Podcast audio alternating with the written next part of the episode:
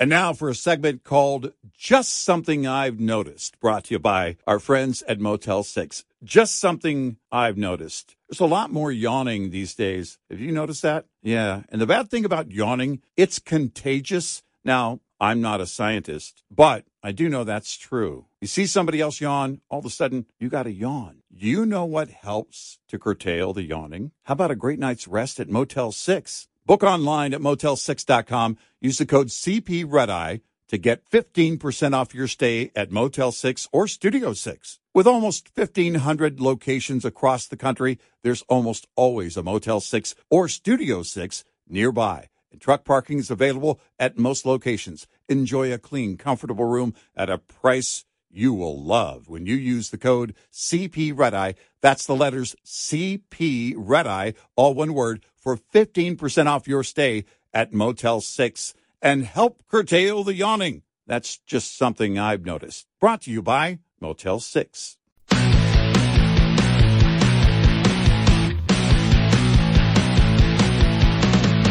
Now, it's Red Eye Radio.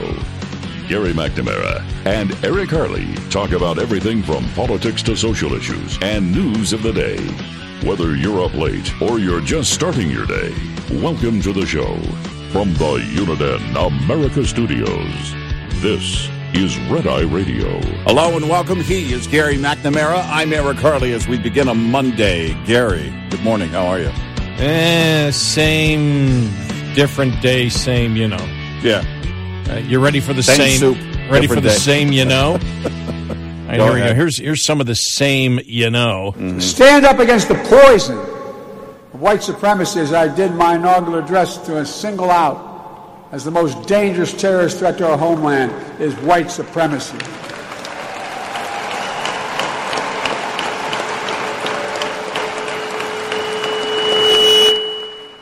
And I'm not saying this because I'm at a black HBCU. Yeah, you are. That's the only reason you're saying it. Stop with your pathological line. Yeah. uh, we'll we'll get to more of that uh, uh, coming up here in a little By bit. By the way, that was not a very enthusiastic applause.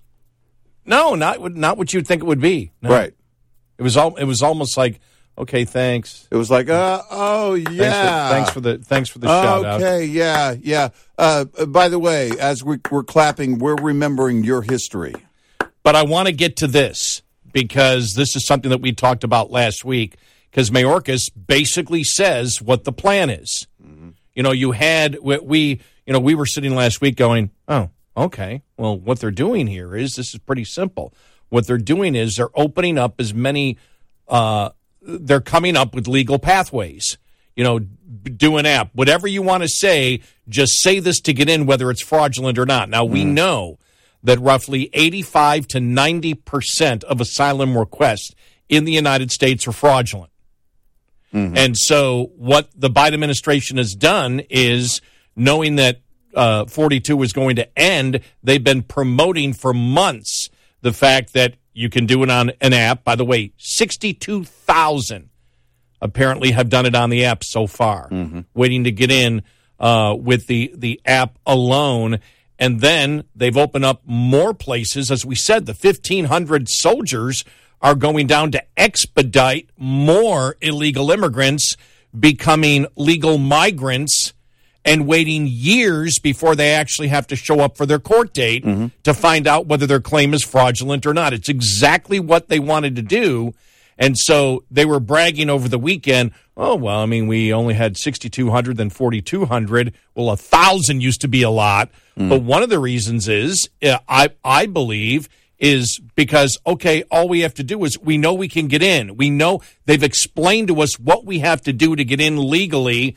And then we can figure out two, three, four, five, twelve years from now, you know, what we'll do when our court date comes up. But this gets us in and this gets us in legally. So we had said that last week. We said this is their plan. Mayorkas said it yesterday. Here we go. because we have communicated very clearly a vitally important message to the individuals who are thinking of arriving at our southern border. There is a lawful, safe, and orderly way to arrive in the United States. There you go. Yep. They've Re- told them it's it's redirection. Here's Yeah. how you do it. Right. Here's here's how you get in and get in quickly. And according to us, it will be lawful.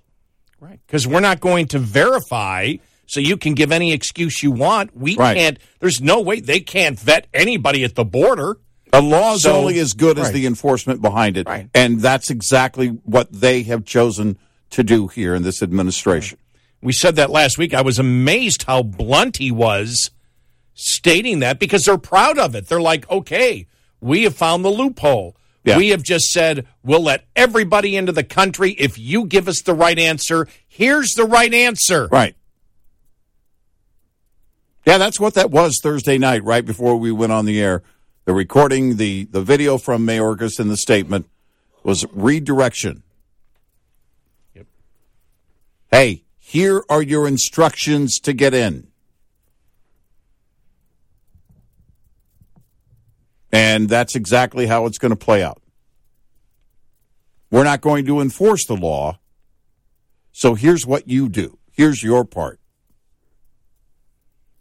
And that's exactly where this administration has been from the beginning. And he was saying it over and over again. Then he said later on, but President Biden has led the greatest expansion of lawful pathways ever. Mm-hmm.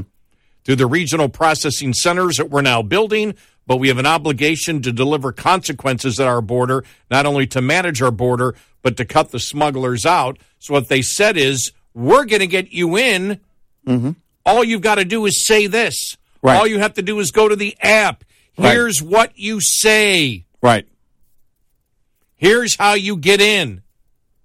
And they want people to believe, by the way, the smugglers are not going to be involved in this. They're not going to take advantage of this. And that's false. especially when you're coming up through Central America. Right. That's exactly how it's going down. This- This is precisely what they want. The smugglers want them here because they want them to do, they want whoever they're bringing here to do the work for them. Right. Just because you want to come here doesn't mean you can afford to. Right. So, yeah, this is um Yeah, it was. It this was. is the Biden plan. so that was that's the plan all along. Well, we're going to have more order at the border. There'll be long lines, but there's not going to be riots because mm-hmm. because you notice it was the Democrats that were talking about the chaos and the, as we brought up last week, mm-hmm. the chaos and the police down there for the riots. Oh, they didn't happen. Mm-hmm. Oh, see, we're successful. Yeah, see everything went quiet. No, we and we caught that last week. If you're listening to the show, we we said, "Whoa, whoa!" And then when the final message we went, "Okay, here's what he's telling them. You know, you can come in. You don't have to. You don't have to try to come in uh, uh, uh, through the other checkpoints. Just come in here. Everybody's in Yep. Say these things, do these things. because everybody knows. All you have to do is go. All you have to do is go to the Border Patrol site, and you find out, you know, what the legit reasons are for asylum, Right. and you simply state that. Right. Now we know that 85 to 90 percent history shows has been fraudulent. That's not why they're it doesn't matter. They're not going to be vetted. Right. They can't vet everybody. I'm going to do go back and check. Oh, okay, you're uh, coming in from El Salvador. Well, well, we have no idea how to vet this. What is it? Oh, this this is why you're coming in. All right. Well, then come back in six years. You're into the country. Come back in six years. Yeah, your um your court date is January 35th, 2075. I know what you're saying. January only has 31 days. Not in 2075 it won't. So I mean that understand what's going on here as we explained to you last week, and it's just uh, what was amazing was you know you could tell. I mean, Mayorkas was almost gleeful mm-hmm. and promoting the fact, yeah, we've just said, okay, we'll just we'll let everybody in. Yeah. You know, it doesn't. We'll let er- everybody in. Just here's the right answer. Here's what you say. Here's what you do, and you get in. No questions asked, except the initial question, Right. which is, "Why do you wish? Why are you claiming asylum?" Oh, okay, that's the correct answer. That's the one that we allow. Oh, okay, and that's the one we're promoting that we allow. Right. Just amazing. Here are your instructions for getting in quickly Yep. and staying here for a long, long, long, long time, if not forever. And and expect that you're going to have the the state of Texas and other states because this will start affecting other states too. They're going to double and triple down on sending the migrants. You know, say, hey, New York City is a sanctuary. Think about this. Th- this will even be bigger, and we'll get to Newsom backing off on reparations because that, Yeah. that hit over the weekend. but you think, wait till Chicago or New York City say, we need to stop our sanctuary city designation Yeah. Right. because we can't Or- handle it anymore. Or they'll say, we're going to hit the pause button while we come up with a new plan. Right. It's only temporary. You mean like the temporarily displaced travelers? I mean, you saw. I mean, in, New York. I mean, some of the counties around New York. They're, don't you dare! You know, now now there's like the this uh, animosity back and forth that we can't handle the migrants. Don't send them here right. because that's what Adams is planning on doing. Well, okay, then we're going to send you over here. Then we're going to send you over here. Then we're going to send you over here. And they're like, no, we can't handle it. We don't have the resources to do it. But the federal government, it's the same thing as energy. They don't care. They don't care what they do to the states. Uh, all right, solar, wind. That's what it's going to be. Let's get rid of natural gas. The states, like the state of Texas, coming out and saying, well, we can't run a grid this way. We saw what happened with Frizola. We cannot get capital investment into natural gas plants because the federal government is telling them they're going to go away. We're going to close you down. And and so we need as the state of Texas a couple of weeks ago the proposal is that we that the state of Texas builds public private partnership build like 10 natural gas, you know, huge generation plants around the around the state that will only run 10% of the time that needs to be subsidized because they only run 10% of the time. So your taxpayer dollars, state taxpayer dollars will subsidize it and your electricity prices will go up. So we're subsidizing all across the board all of our energy. And so the state of Texas, okay, this is a terrible thing, but that's the only thing we can do. Then the Biden administration comes out last week with their executive, you know, proposals that we get rid of all natural gas plants. Right. Yeah. No, this is the thing that everybody is focused on this entire. Oh, we can run everything on wind and solar garbage, and nobody's looking at the actual situation that we're in, the reality. Huh? because. Texas, and right on the heels of Texas basically announcing that they're going to have their backup system is going to be natural gas, and it will require because it won't be full time, it will require subsidies on top of the subsidies for the wind and solar. Right, because there's nothing the states can do about the federal government subsidies. And what does Biden and come in and, and do? Oh, no, no, no, no. Nobody will have natural gas plants. Right. If we have our way, no one will have natural gas plants. Natural gas will be banned. We told you this years ago that they have to outlaw the use of something. You know, the whole 2035 mandate on EVs. They're going, you know, this is where you get to it and everyone's saying, well, no, this is a good thing for the planet without thinking about it. Because, ah, come on, 2035. That's like weeks away. We're not even thinking of it in reality when it's just around the corner and inevitably what happens on the heels of things like that. Well, you're going to be taxed hard if you get a gas powered vehicle, if you buy a used vehicle. We're going to have to drive it away because the market will shift. All right, fine, I'll buy a used vehicle or I'll buy it from out of state. Okay, buy it from out of state. It's going to cost you an arm and a leg to drive it legally in our state. They have to outlaw the behavior. We've been saying this for a very, very long time, and we're here. They're saying it out loud proudly. Yep. Yep. I was watching uh, the uh, uh, uh, uh, short documentary on on Toyota because they're heading toward hydrogen, and they've got them right now, the testing, I think, is isolated to Japan. And they're not putting the their investment in EVs. They're putting it in hydrogen. Well, fine.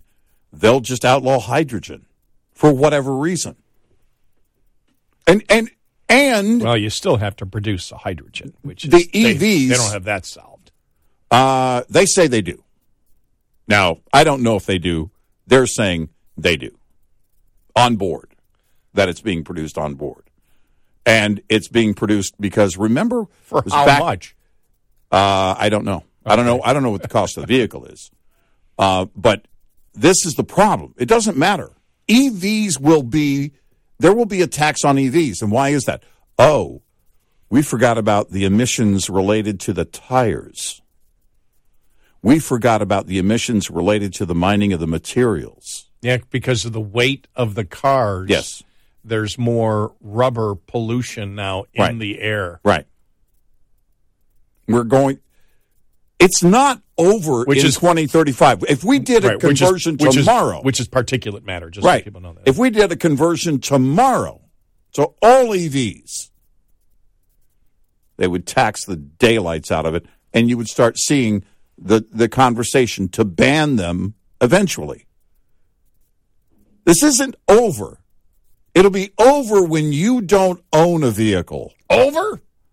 It'll be over when you have to get on a whatever it's going to be and shuttle with all of the other sheep to wherever you're going.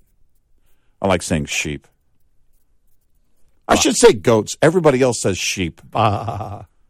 I think goats. I'm going to go with goats. I like goats I'm. I'm still on over? yeah. Was it over when the Germans bombed Pearl Harbor? Yeah. No, it's never over. it's with with the liberal left, it is never over. It'll be over when all of your freedoms are gone. I'm not going to explain and see if I get an email. Okay. Yeah. Okay. Yeah, leave I'm- it. I'm yeah. leave it there. We haven't done that before in, in a a long while, time. I know. Yeah. Eight six six ninety Red Eye.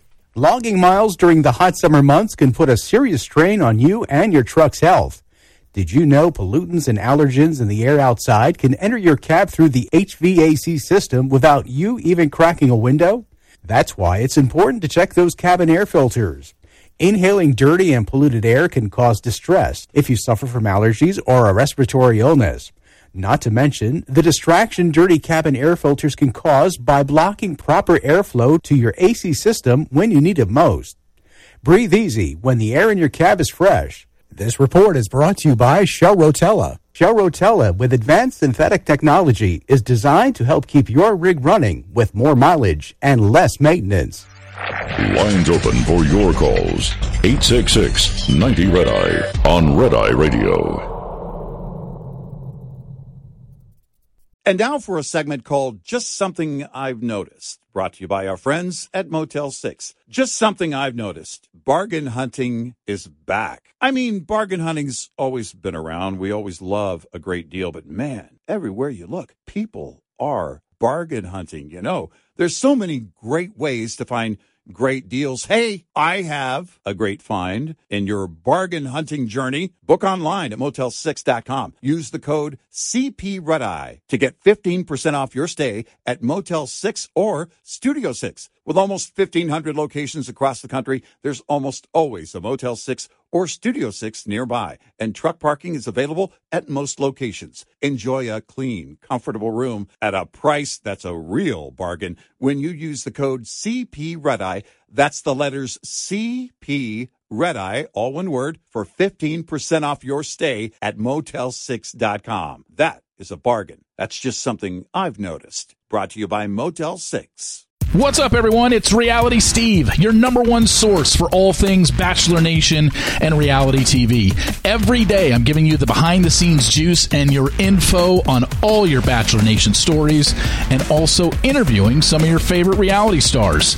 My name has been synonymous with spoilers, but I'm so much more than that. Give me a listen. The Reality Steve Podcast, part of the Believe Network. Just search B L E A V on YouTube or wherever you listen.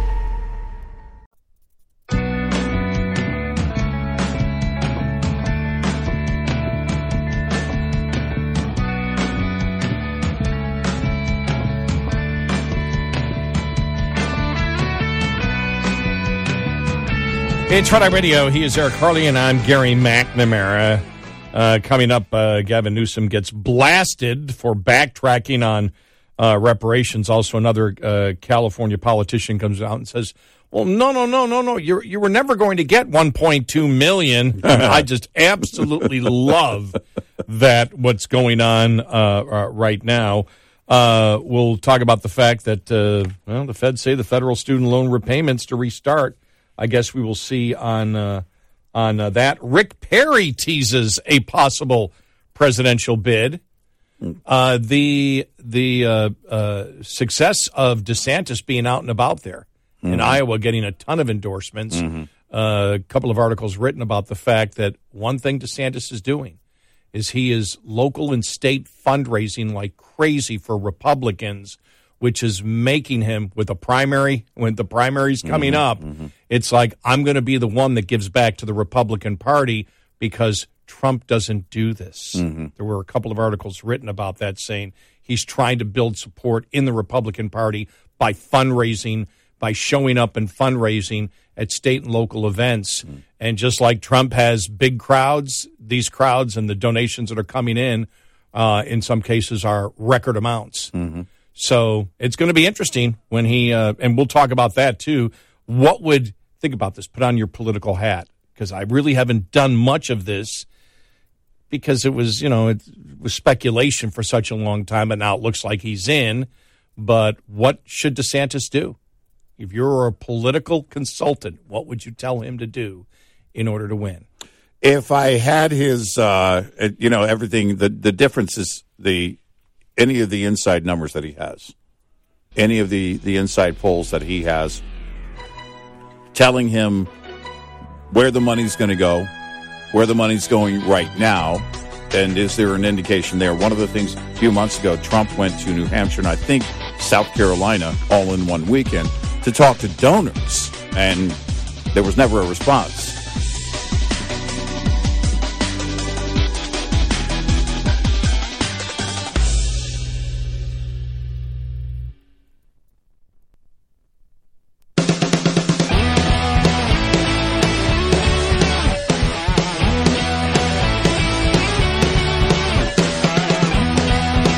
Listening to Red Eye Radio from the Uniden America Studios. And he's Eric Harley, and I'm Gary McNamara. Good morning. Uh, welcome to another week. yeah. Uh, I will say it actually, uh, you know, I, I think about this uh, the, this weekend. Um, it was good. I mean, it was a, a mellow weekend. I actually watched a lot of golf because it was local Mm-hmm. I wasn't there, but it was uh, the Byron Nelson. So yeah. I don't know why, but I had golf on a lot, and we had rain. That's you know, with the other thing too. We had on and off rain, and I had rain on and off most of Saturday and uh, and Sunday. You just weren't sure. Mm-hmm. You know, they were saying. I mean, uh, they were they were actually I got less than I thought. You know, because didn't they say like two inches we could have had on Sunday? They they thought that uh, yeah that that Sunday was going to be. I think the total over the weekend, but Sunday was going to be most of it over two inches of rain. Uh, earlier last week, I think toward the Thursday and Friday, the forecast was still heavy rain. I didn't get that much. We got some rain. Yeah, we got some south where I live. Uh, mm-hmm. Uh, I was able to do a bunch of lawn work and everything on on Friday, but uh, through and Saturday it came a little bit later, but it, then it rained, you know, in the afternoon a lot, and then throughout yesterday it it also did. But uh, um, so I was able to disconnect just a little bit because mm-hmm. it's been like eh, never ending. Uh, and then I see the Biden, you know, commencement speech, and I heard about the Oprah commencement speech, and I'm telling you right now, they're just throwing out as pure fear, fear and rage yeah, is right. what they're, you know, trying to uh, to do. And we had talked about Biden at Howard University, and we played the audio cut to start the show where he said, uh, you know, the, the biggest domestic terrorist threat is white supremacy. Well, that's a lie. That's a pathological lie. You know, another one coming from the uh, the the president. You and I were amazed how lukewarm the response was. Yeah, uh, the applause wasn't what you would think to that. Yeah, I mean, it's just you know, we've talked about uh, about about Biden and the race baiter that he is, and we gave the perfect example. And everybody, every Democrat knows it. They know that Biden is trying. They know Biden tells lies about race in order to to split people from one another. Hopefully, based. Hope I'm not saying hopefully, and that's him. Hopefully, so they'll separate and hate each other because of their skin color. Mm-hmm. That's what he's attempting to do. And one of the perfect examples was Georgia, the Georgia election Yep. law Yeah. where he said it was, you know, Jim Crow 2.0, Jim Crow on steroids. And there's nothing about that. The ACLU's using that in their fundraising ad now. Democrats are using it consistently now. We need to stop, you know, the uh, the the uh, uh, election rules that are coming up from uh, Republicans that deny blacks their right to vote. It's a load of horse manure. Well, and you know, they've gone from okay, let's not just say racist. We've worn that out. We need to go to white supremacy, and White- that needs to be right.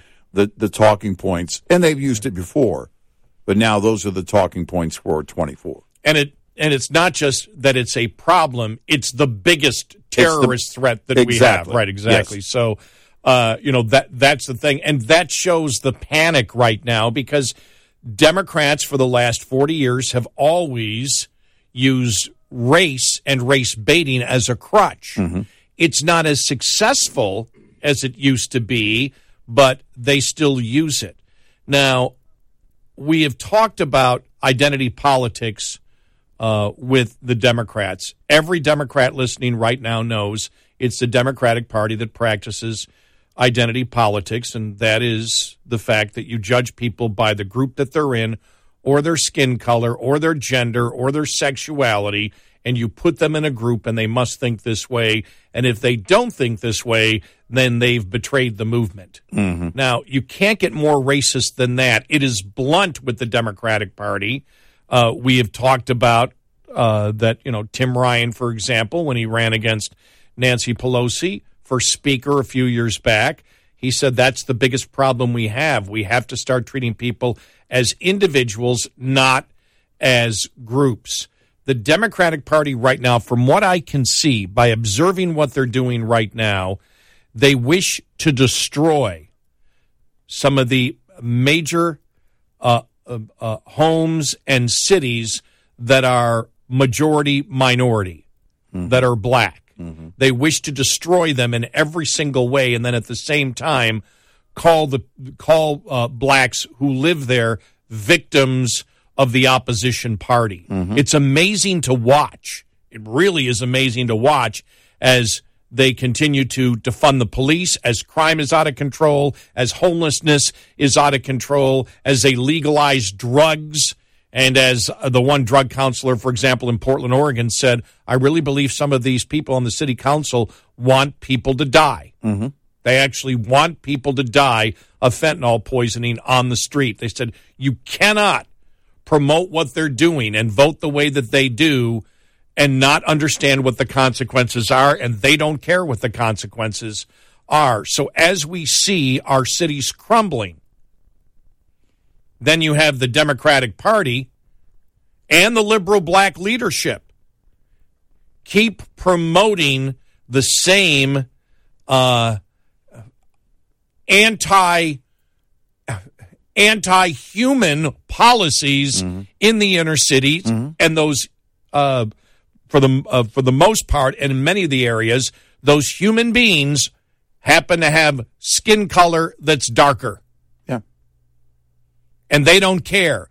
Will destroy your civilization, will destroy your society, will destroy your neighborhood, will destroy your sense of security, and then we'll sit there and say, We're your saviors, even though we've caused the problem. Yeah. And and the other side is the racist. create crisis and chaos in those communities and then falsely claim that there's a crisis or chaos somewhere else. That white supremacy is the greatest terrorist threat we have. And I would sit there and say, I mean, there's an argument argument to be made that the president, with his associations in the past, with his racist language that he has used in the past, that this is a new form of racism. We destroy we destroy their societies, we destroy their neighborhoods, we blame it on the people that aren't responsible for it. And then we say, we're here to help you. Mm-hmm. Yet, as we know, by when you go back and look at Biden's past and his association with known racists, and Yeah. then you see the things that he says and does today, uh, it's obvious this is the new racism of today. We'll pretend we'll be your savior. You're a victim. Uh, I'm your savior. Think about that. You can put that into other terms. couldn't you? I'm your savior. You're the victim. I destroyed your life, but I can help bring you back and give you a better life As I actually continue to destroy your life. as I continue to destroy your life. That I feel is a new form of racism that exists today in the Democratic Party. And the identity politics is what makes it so upfront and so blunt. Well, it was years ago. Who was it that, which organization, news organization, that said that San Francisco is becoming the whitest city because the cost of living in San Francisco is prohibitive to minorities. And one day it will just be nothing but a white city. And now they're talking reparations. Well, as we said, the whole reparations movement in California, led by Democrats, we're so glad that Democrats have felt the guilt of their identity politics, of their stereotyping, of their bigotry, and their racism, and they feel a little guilty about it. Nobody talks about that part of it. Right. Why do the Democrats want to do it?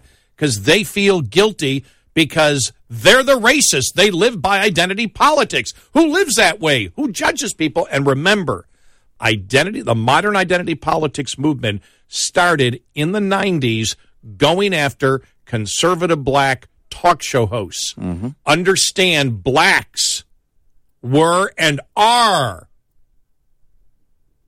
the the biggest targets of identity politics. And now they are just in a different way. Interesting because I saw this uh, just I happened to see this on Twitter. I don't I don't know why it showed up on my Twitter feed, but it was Lavern Spicer uh, who's running uh, for the uh, Florida uh, 22nd district, and she says, "I'm not a black Republican because it's popular. Trust me, it's not. I'm a black Republican because the Republican Party has policies that lead to black generational wealth. I need you to I need you to help me get to Congress in this swing seat seat uh, known as Florida 22. I saved that when I bookmarked that because I said, well, that's it right there. And we've talked about it before. You want the success. I don't care who you are, but you want the success as an individual. It is about gaining wealth. Yes. Because when you gain wealth, then you're not under control of anybody. And the Democratic Party wants everybody under their control, including minorities. Right. And don't you ever not think that way because it's obvious. And if you haven't figured it out by now, you need to observe better what's going on in our society. interesting that I've seen with a lot of like investment groups, uh, you know, individuals that that form a group and talk about investments. Um, certain YouTubers and others that are that are uh, either vlogging or or posting online, and even in the uh, financial media, you're seeing a lot about a lot of talk about generational wealth. Well, that's something that the left hates. They don't want generational wealth. They want to tax that. You you earn it. They want to tax it as you earn it, and they want to take half of what you leave for your family. They don't want generational wealth. That's a very conservative thing to think of. And the idea is that you're building something in order to create that kind of stability for your family for generations. That's the idea. And that's a very conservative approach. If you think about it, and we've talked about, as you mentioned, we've talked about expanding wealth for others. It doesn't mean everybody's going to be Elon Musk. It means you're going to be wealthier than you were. It means you're going to be more secure in your situation. It means that if we have another fallout and they decide to shut everything down again, that you're going to have maybe six months, maybe a year's worth of your income in savings. And one thing that isn't brought up about the reparations and the amount that they were talking about and the message sent there, the message they were sending there is you're black. Mm-hmm. You can't make it, and right. you never will right. be able to make it. Right. And so we need to take care of you for your entire life because you don't have the ability to make it. Right. That's the message sent with the amounts that they're talking about. Mm-hmm. You want to talk about a racist mindset. The racist mindset is alive and well. Institutionalized racism, systemic racism is alive in this country. It's a core, it's the core of the modern Democratic Party today. Yep. 86690 Red Eye. We'll be right back with more Red Eye Radio with Eric Harley and Gary McNamara.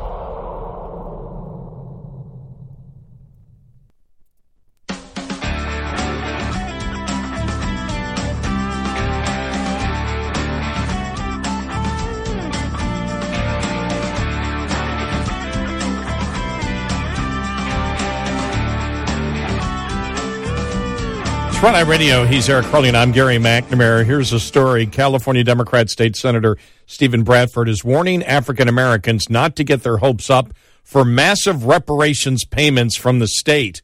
Bradford's message uh, came after the California Reparations Task Force recommended over the weekend that the state pay 1.2 million in reparations to each black resident. That was actually last weekend they did that. The state lawmaker uh, who served on the task force claimed that it's possible that black residents could receive some kind of cash payments if the money's there, but argued that receiving million dollar checks in repayment uh, for historical discrimination is not happening. Hmm. Representative Barbara Lee, who attended the meeting, stated afterwards reparations are not only morally justifiable, but they have the potential to address longstanding racial disparities. But Bradford told potential recipients not to expect huge payments when the California government uh, has not figured out where the money would come from. The state lawmaker from Los Angeles did say anything is possible if the money's there. Right. That's a huge asterisk. the qualifier on that. If we had a gazillion dollars, if we win the lottery, yeah. uh, but added, he will stay realistic. He will stay realistic. You're part of the panel that voted 1.2 million for reparations. Well, uh, I'll stay realistic. You just said if the money's there. You can't include that because you know it won't ever be there. He told residents to have the same outlook, saying, I don't want to set folks' expectations and hopes up that they're going to be getting, you know, seven figure checks. That's exactly what you did. That's exactly what you did. Bradford's comments did rub some people the wrong way. Los Angeles resident and reparations activist Marcus Champion remarked, that is not the way you come to the table to pay an historic debt. That is not the way that you come to the table in any type of negotiation. Start as high as possible as, as you possibly can, and then work from there. Uh-huh. But, uh, yeah, so some of the activists not happy at all about the backtracking. Right.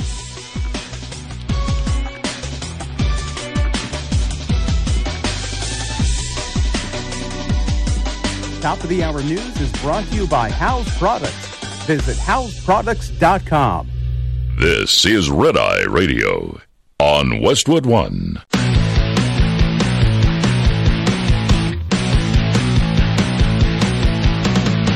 Now, it's Red Eye Radio. Gary McNamara and Eric Harley talk about everything from politics to social issues and news of the day. Whether you're up late or you're just starting your day, welcome to the show. From the Uniden America Studios, this is Red Eye Radio. All across the USA and around the world, we are Red Eye Radio. He's Eric Harley, and I'm Gary McNamara. Good morning. Download our app today. Listen when and where you want. Reading this headline here Gavin Newsom's reparations experiment backfires. what did he think was going to happen? You know, you and I throughout this entire thing were just dying laughing mm-hmm. because mm-hmm. it, it's the continuation of the delusion from the Democrats that they keep selling. Yeah, right. In order to, they hope, get reelected. And we went, well, because when San Francisco came up with five million. By the way, is that now, is it still five million for San Francisco?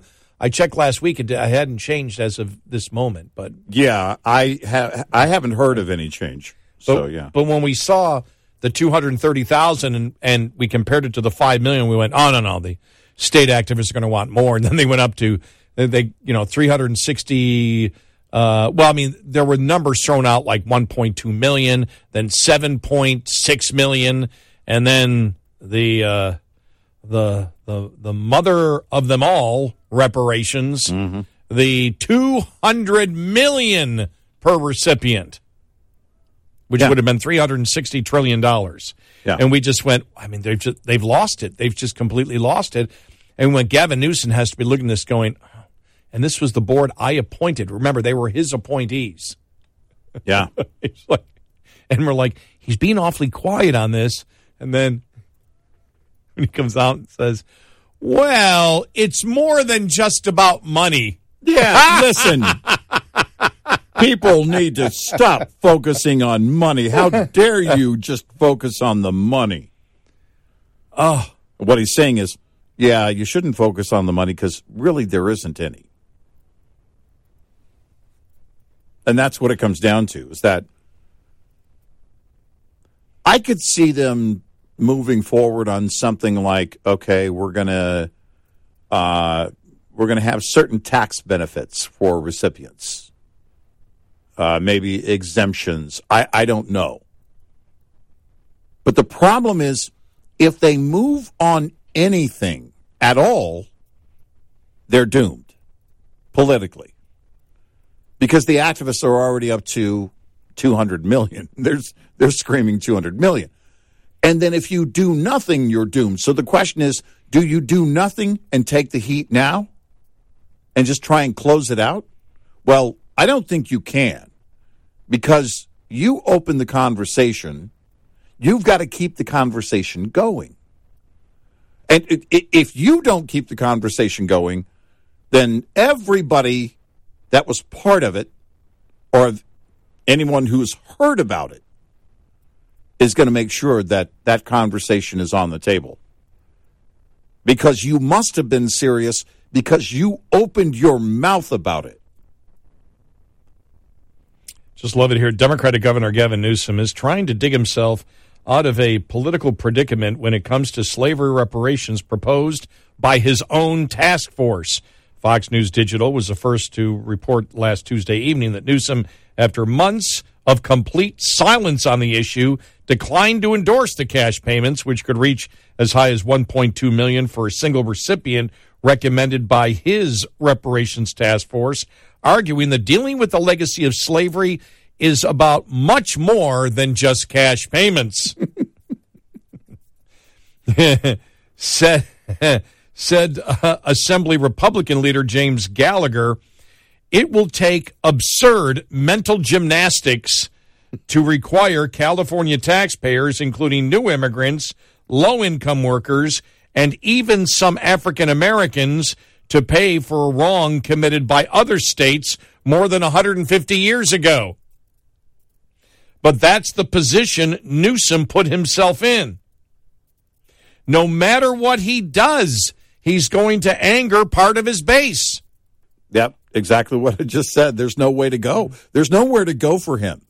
He's painted himself into a corner. This is just one more example of the governor's tendency to make big promises he can't or won't keep, and people are going to learn quickly that Newsom is all talk but no action.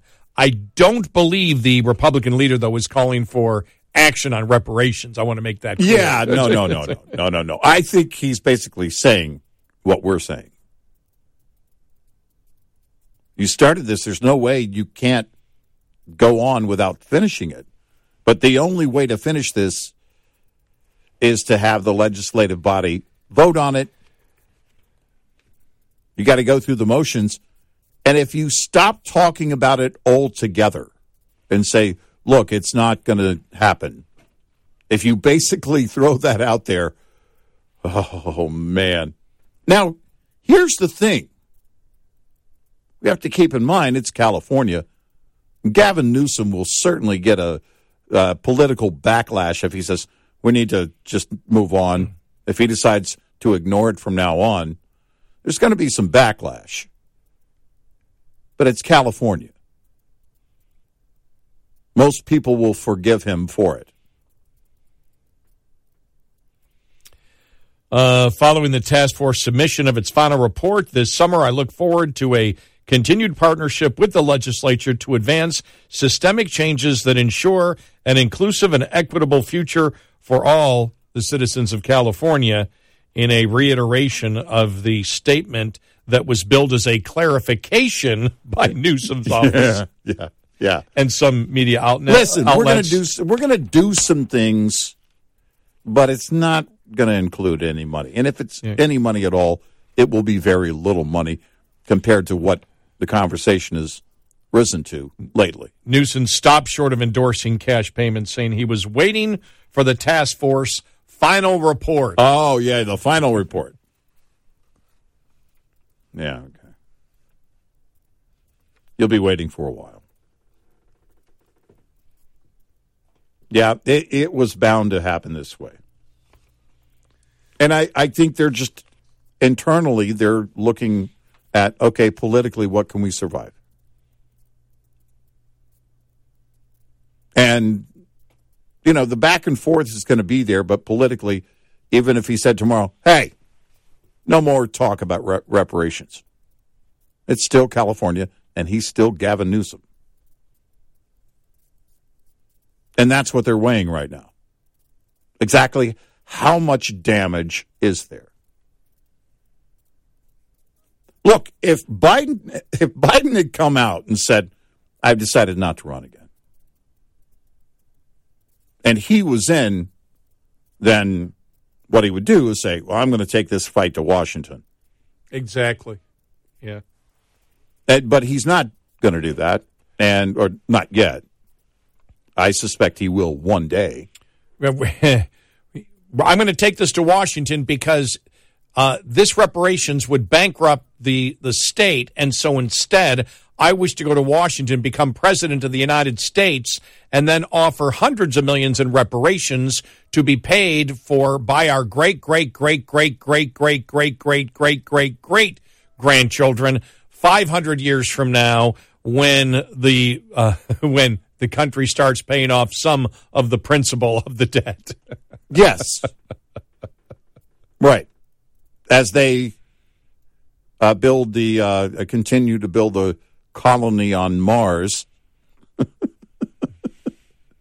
yeah, no, that's, we'll, we'll just uh, kick the can down the road because that's, that's where you can get away with it politically on the left. I want no. Listen, I'm asking Congress to do something and do something now. Blah blah blah blah blah. Congress is like, uh, okay, yeah, but we can't get the votes. You'll throw in a couple of votes. You know, a couple of hardcore Democrats will go in. They'll vote yes, yes, but they won't get the votes. And then President Newsom, well, we're trying. We're still trying. Yeah. Don't put any hope in it. It's not going to happen. It isn't going to happen. By the way, have we seen a poll I about, of, of people who believe it's going to happen in California? Do you believe No, I've not- reparations no. is going to happen? I've, I- I'll check for a California poll, but Yeah. I have not seen one. yeah, I don't remember seeing one. They they they were using one in the story I was reading that showed that uh, uh, like sixty three percent of Democrats and uh, and eighty six percent of blacks favor reparations. Right, but you right. know it was and that was a couple of years ago. But you know it was left out? The amount. Right. Yeah, that didn't, it wasn't a specific Right, amount. Right. right. Yeah. and then Yeah. then ask Democrats if they in California, for example, if they would like to uh, add on to their tax bill hundred thousand dollars or whatever that would cost. Mm-hmm. Yeah. Yeah. Was it six hundred and twenty thousand Mm. per household in San Francisco? By the way, I did figure it out. If you if Newsom did run for president, then advocated one point two million for uh, blacks in the United States. 41 million times 1. Point, 40, well, yeah, 41 million blacks in, the, uh, in this country times 1.2 million. Uh, 49.2 trillion. So cheaper than the the Green New Deal. It would be cheaper than the Green New Deal, but not as expensive as the $200 million reparations in California alone, which ran to 360 trillion. Uh-huh. wow. Oh, they, I swear Well, they. where they- did they, think the conversation was going to go? But they live in this delusion. Everything's a delusion. Everything can't be done. I mean, it's across the board, left and right. I mean, it doesn't it doesn't stop. And that's why we even throw in the whole energy thing. They do mm-hmm. the same thing. We can win. We can run the country on solar and wind. No, you can't. no, no, you cannot. It's impossible. Doesn't you matter. We need to cut out everything else. And to hell with you if you don't have electricity, is what they're basically telling the Yeah. average person. Right. To heck with energy security. To heck uh, with your economic security, and the heck with our national security. We wish to destroy the nation. There's no other way you can look at it when you look at what they're doing with energy. I Yeah. know I just jumped to energy there from reparations, but it's the same thing. We're going to live in this delusional fairy tale world, That these things can happen. yeah, and they can't. Just see where Hertz wants to go 25% electric vehicles. Yeah, By- by man, I got a lot of questions there. Yeah, yeah, got a ton of questions there. Uh, what's that going to be like? Because here would be the question: If your company, any of the rental car companies, how many people ask for EVs? How many people that go to book a car ask for EVs? Less than 1%? Yeah, I'd love to know that percentage. Because if you're talking about your fleet then becoming 25% becoming EVs, now the question is all right, are you expecting that there will be a growth in demand, or are you saying that, well, some people that show up, because sometimes you show up and they just give you the vehicle, uh, even a larger vehicle than you wanted because that's all that's left. And if you've got 25% of your fleet is EVs, then that's going to happen quite often. And the question would be all right, somebody steps up. They don't want an EV. They've never used an EV and have no idea how the whole thing works. That sounds like a logistical nightmare unless you're reserving all of that for what you anticipate to be the demand, which would be 25% or greater. I'd like to see those numbers. I, I rent vehicles all the time, and, and most of the time I rent them for one or two days. And all you want, because you're busy, you're out of town, you're driving, last thing you want, last thing you want is to wait 40 minutes to fill up. Yeah. Sorry, it's the last thing you want. They're they're at 10% now. Is that of their fleet or the rentals? Uh, they're saying they're saying vehicle fleet. Because I have no idea where I would go. Because I know uh, I saw that Avis is part of the in, they're interested in this. They haven't announced anything like that. I rent Avis Budget a lot because they're the same company. Yeah. I don't know where I would even find an electric when I'm in Western New York. I have no idea where it would be. I've never seen one anywhere near where my my dad lives, and that's where I'm visiting, or near the airport. Mm-hmm. None. So you're Yeah. talking in next year? I just it, they all have to be in L.A. or Well, that no, that that Or would, San that's- Francisco. That's, a good point. In in that it depends on your destination point. If you're going to uh, San Francisco or L.A., then maybe the demand is already there. I didn't see that, but that may it may be because in in the story that I'm reading, but that may be because you know they just didn't report it. If you're a reporter, I would ask that question. All right, is that demand in certain cities? And I think that ha- would have to be the case. 86690 Red Eye. Leased owner operators should be aware of four common revenue myths, lest you fall into the trap of mistaking revenue for profit. Myth 1 Concentrate on increasing revenue because costs will take care of themselves. This is not true, as costs are fundamental to the profit equation and the area where owners exert the most control to improve. Myth 2 More revenue per mile is the answer to all problems. Though carrier pay packages differ in structure, revenue per mile really doesn't change much from company to company, but there can be a big difference in miles, overall gross revenue, reimbursements, and fees. Myth 3 All you have to do to be successful is run a lot of miles. In reality, revenue is only half of the profit equation. Costs are the other half. It's possible to generate a lot of revenue, yet spend a dollar ten to make every dollar. Myth 4 You can tell how well you're doing by the size of your settlement check. The settlement check is only a part of the success picture. Miles driven, loads hauled, conditions, mechanical problems, time off, and especially costs all have to be considered. Owner Operator Business 101 is provided by Shell Rotella. Shell Rotella, with advanced synthetic technology, is designed to help keep your rig running with more mileage and less maintenance. We'll be right back with more Red Eye Radio with Eric Harley and Gary McNamara. Afford Anything talks about how to avoid common pitfalls, how to refine your mental models, and how to think about how to think. Paula, while certainly you can mess up on a million dollars a year, it is far less likely than it is on $30,000 a year. Right. I would meet wonderful people that were struggling with a budget that was super tight. It was 100% you need to make more money. Make smarter choices and build a better life. Afford anything, wherever you listen.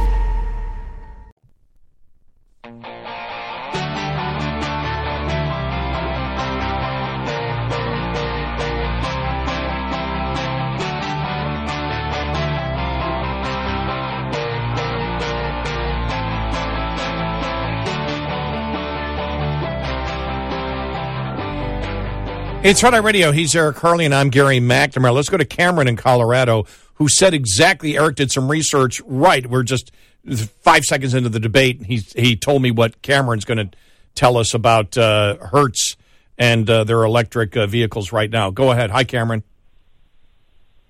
Hi, Gary. Yeah, I was just saying, I'm sitting right here in Denver, Colorado, in tr- inside a charging station. This is my second charge of the uh, shift that I've been on working Uber, and uh, you know it's just not practical. You know, you're you're looking you're looking at about an hour to charge to 200 miles, Mm. and so I'm sitting here for two hours, and it's not it's not free. You're Yeah. you're having to pay about twenty dollars per charge. Now, but Yeah. but Hertz. Forty dollars. That's But your point was Hertz supplies many Uber drivers with an electric vehicle.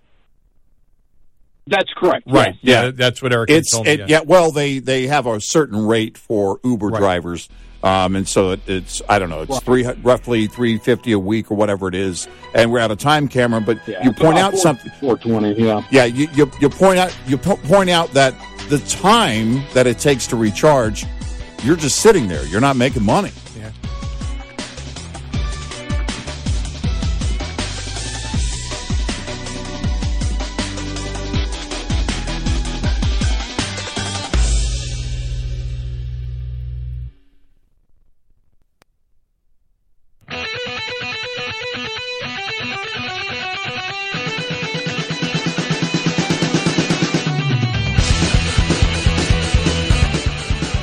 Studios deep within the United States of America, Red Eye Radio.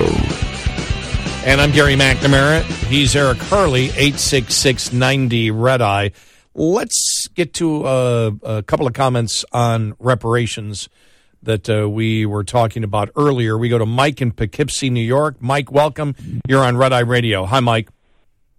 Thanks, gentlemen. And uh, for such difficult subjects, you guys intersperse just enough wit and levity to make it possible for us to learn from topics that would normally depress and disgust people. Hmm. So you guys present things in a way that is so much more palatable to your listeners than most other shows. And I got to give you kudos for that and appreciation. Well, thank you. My point is, Thanks.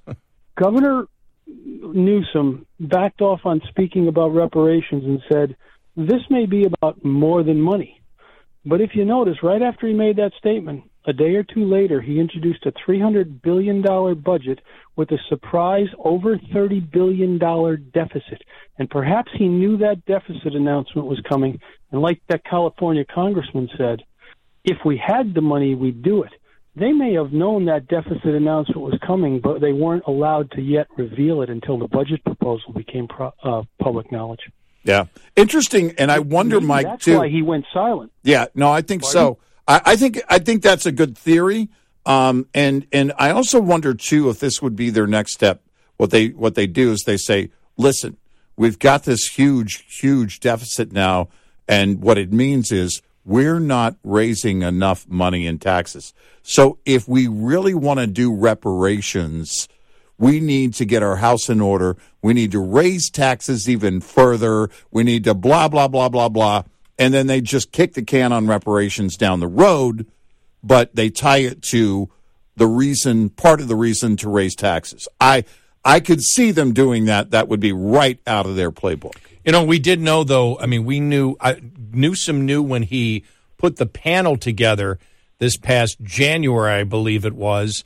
He knew at that point that it was at least going to be a twenty-two point five billion dollar deficit, and then Yeah. it, then it went Yeah. up like seven million to thirty, and then they've added on another two billion. So they Yeah. just added on a couple of billion more Yeah. uh, uh, to it, but they knew it, and it wouldn't matter if they had a twenty-eight billion dollar surplus. When you're talking about uh, anywhere between six hundred and thirty and one trillion dollars for reparations, because that's would have, and, and I'm going to guess it probably would have been closer to a trillion. You just those numbers are so astronomical that you just can't do it. And I don't know. You make a great point. I mean, it it does look when you have a deficit like this after the surplus they had a year ago, and you realize that companies are moving, people are moving, Yeah. you're losing your uh, your tax base. Um, it lo- does look pretty stupid to be basically the person who picked every picked the majority of uh, those on the reparations panel that are talking about something that is financially impossible to do. Thanks, what, Mike. What would the what would the bond rating of California go to No. if they took out a trillion dollars? And by the way, thank you. That's probably the nicest compliment that anybody could give us. Well, because And- it, it, it really is our goal to have a conversation of where we just kind of break things down and have a real conversation uh, with our with our audience and and about how things work or where they're going, what Yeah. the mindset is. And look, we we do get passionate quite a bit. There are things that that do make me angry, but I think uh, the approach should always be to have that conversation um, and do it in a way where, look, It's they're not fun at times. It's It's fun, fun. uh, but and and our our founding fathers did not want this to be, and did not intend it ever to be complicated. They think other people, mainly on the left, believe you're too stupid to have these conversations, but we don't think that. No, And- I, I think most people are probably too busy or focused on something else. And so, Mm-hmm. if you can make something, if, if you can turn into a radio show that's a lot of fun to listen to, and you say, Yeah. "Well, it's a lot of fun, and I learn a lot too," that's exactly what our goal. That's what our Yeah, goal is. is. It is. That's actually what our. And so, when somebody calls up and repeats almost word for word what our goal is, you say, "Oh, "Okay."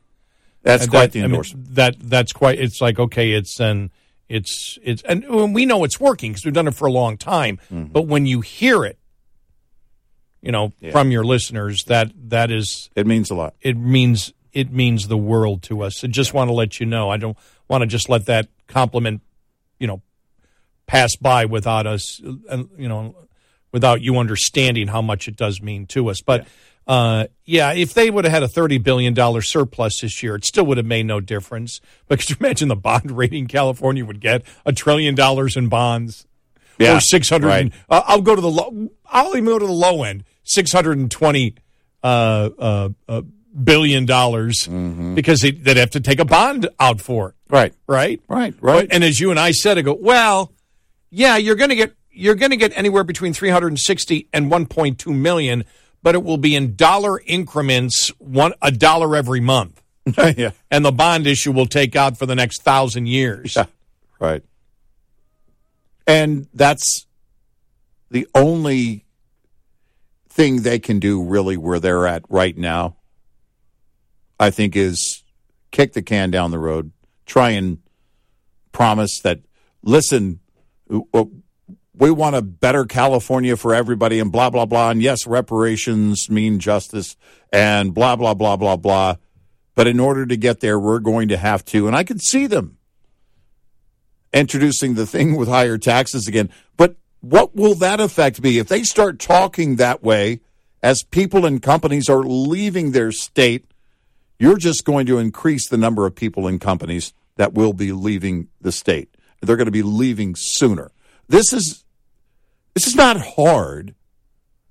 It's a very simple math when you do the equation and you see the exodus happening in these blue areas people and companies are running to where they have more freedom. They can keep more of their money. They can expand, and they're not being punished over and over again. I would have loved to have been in a Newsom staff meeting last week. Yeah. The hell are we going to do about this? Right. and you have to, you know, Governor, what- how did it get out of control? How did it ever get? so you know, there's the thing is that if he runs for governor again, well, that's going to be on the debate stage. Yeah. You're the one that started the conversation, then you shut it down. Why? You don't really believe in fighting for it. That's where the left, that's what Yeah, somebody on the left is going to say. Yep. You don't really believe in it because you're not willing to fight for it. You should fight to bankrupt the state of California. We, like we said, it's, it is, you know, it, it- it, it is the virtue signaling through the dollar amounts. Well, we care more because we're promoting 200 million. Not 1.2 million, not a couple hundred thousand. Yeah. We care more because we put a higher dollar amount. How Well, dare you just offer 360,000? exactly. You uncaring racist. Well, then I can see the next liberal say, "Well, these activists over here, they don't care about you. They only want 200 million. We want 200 billion. Why shouldn't everybody get what Elon Musk, every recipient, get what Elon Musk has?" Now, we did say there might be a problem because Eric was the first to promote a billion, but then we realized that if people got a billion, then Bernie Sanders would want to tax those people I still want because that- he doesn't want any billionaires. I So- still, yeah, I still want that. I still want that. Uh, I would love for some activists to, to make some noise on, you know, 1.5 billion, right, per recipient, because then you could, in an interview setting with Bernie, well, you've talked about how, you know, you don't believe anyone needs more than a billion. Yes, yes. Well, okay, then how many? All right. So if it is- being promoted now that the recipients of reparations in California each receive 1.5 billion. Yes. Yes. Would you take 500 million of that away? well, we would have some exemptions. yeah. Okay. Well, I mean, this is this is the conundrum. This is the circular firing squad that they that they have built over and over and over again on I don't know how many issues. Let's go to Keith in New Mexico on reparations. Keith, welcome. You're on Red Eye Radio. Hi, Keith. Hi, how you guys doing? Thank you very much. You're welcome. I was uh, wondering. I was wondering, had anybody thought if, if I'm uh, if I would get 1.2 million dollars in my bank account tomorrow, I'm probably going to quit my job. You know, has anybody thought about the teachers and the cops and the truck drivers and the, you know, that would just not show up for work the next day? What that would do to the economy? You know, I mean, we we remember what happened and still is happening after the COVID when people wouldn't show up for work or couldn't or didn't or whatever. You know, the service industry was devastated. I mean, what would they do? What would California do if all of a sudden everybody got one? You know, every person of color got one point two billion dollars. You know, I mean, Well, I, I I- wouldn't blame them. You know, most people most Right. people feel like they're overworked and underpaid. You know, Well, I would think that California, the Democrats would view that as a success because not only are you paying a repara- reparations, but you're destroying the economy and capitalism at the same time. So, Well, yeah. I I don't think That's they care about the. what, Con- that's exactly what I was thinking. yeah, I mean, I don't think they care about the consequences. You can't. No, no, When you no. propose things like this, they, the consequences. Well, and if they did this, Keith, many of those people would the recipients would leave California because of the high taxes. Because it would because That- think that- about that's this. Another thing I was Now thinking. yeah. now now we we we uh we joked and said, well, no, maybe they'll uh, create a situation that you can't leave California. If you leave California, you're no longer eligible. But then that would be deemed racist, right? You're trying to restrict the movement of individuals and their freedom if they if they're if if they want to move somewhere and the state says we we're going to take away your benefits if you move how dare you Right now, and just so you know, Keith, uh, Eric and I did invite uh, if you know if they uh, this reparations did come about and they Thanks, became Keith.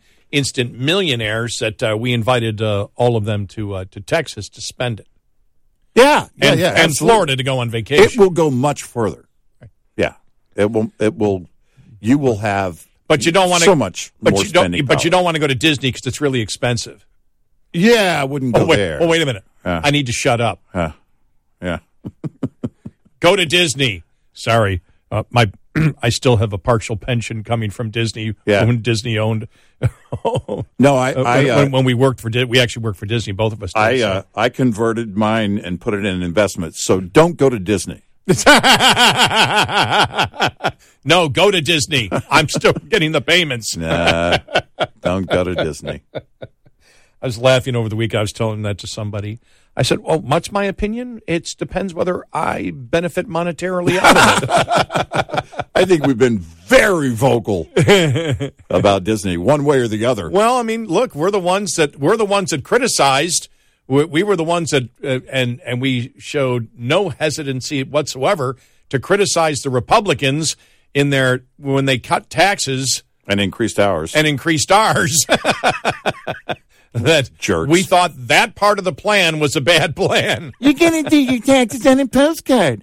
I still can't do my taxes on a postcard. Thanks a lot, Ted Cruz. yeah, taxes on a postcard. By the way, how many people still know what a postcard even is? Wait, weren't the Democrats going to make the post office the bank or something like the National Bank? Remember that? Remember that was being thrown out. I think I think that plan's probably still in the works. You can you can uh, bank, vote, and Well, do your taxes well, on a, minute. postcard. Well, wait a minute. If the post office is getting close to insolvency, the last thing you want to do is make them a bank.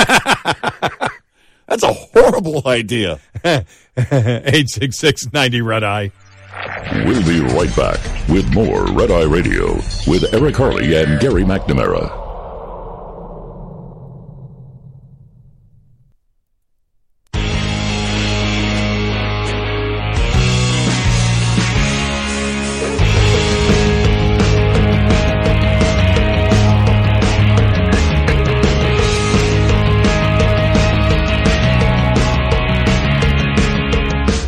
It's Red Eye Radio. He is Eric Harley, and I'm Gary McNamara, 86690 Red Eye. Coming up following the top of uh, the hour, you saw the Legal Defense Fund for Daniel uh, Penny, now $1.3 million. I'm sure it's more than that. That was over the weekend they had raised uh, that, being charged in, uh, with uh, manslaughter uh, for in the killing of, uh, of Jordan uh, Neely.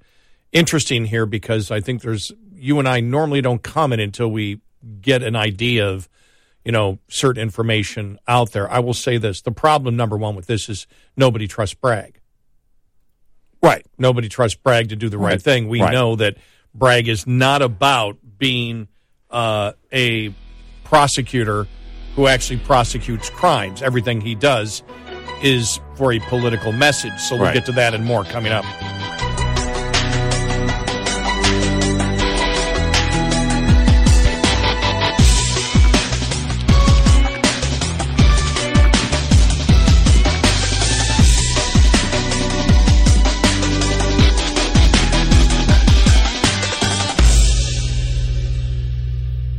This is Red Eye Radio on Westwood One.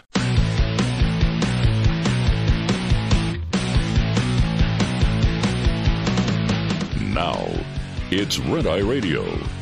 Gary McNamara and Eric Harley talk about everything from politics to social issues and news of the day. Whether you're up late or you're just starting your day, welcome to the show. From the Uniden America Studios, this is Red Eye Radio. All across USA and around the world, we are Red Eye Radio. I'm Gary McNamara. He's Eric Harley. Hope everyone had a great birthing person's day yesterday. Mm-hmm. oh my. Uh, did you see that uh, more than half Americans say motherhood is the most important role for a woman to fill in today's world? And that's up significantly from just a couple of years ago. Yeah. The other half are men. More than half of Americans say motherhood is the most important role for a woman to fill. Yeah, in today's world, a Rasmussen Reports poll found Yeah. the survey. I thought it was, you know, serving men, but Hey, ladies, he's single.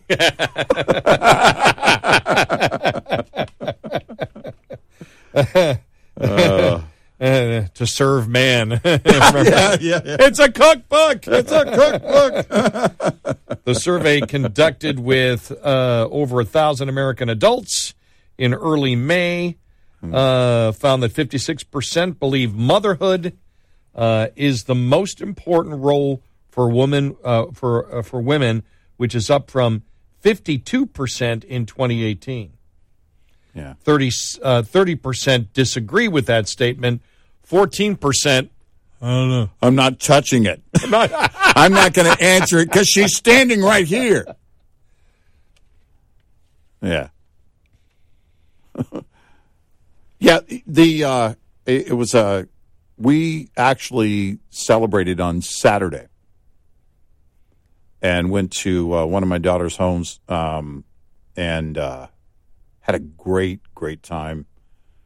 Had the whole family there, and uh, my two oldest are both moms, and they are such incredible moms. Just looking around, it was a different perspective.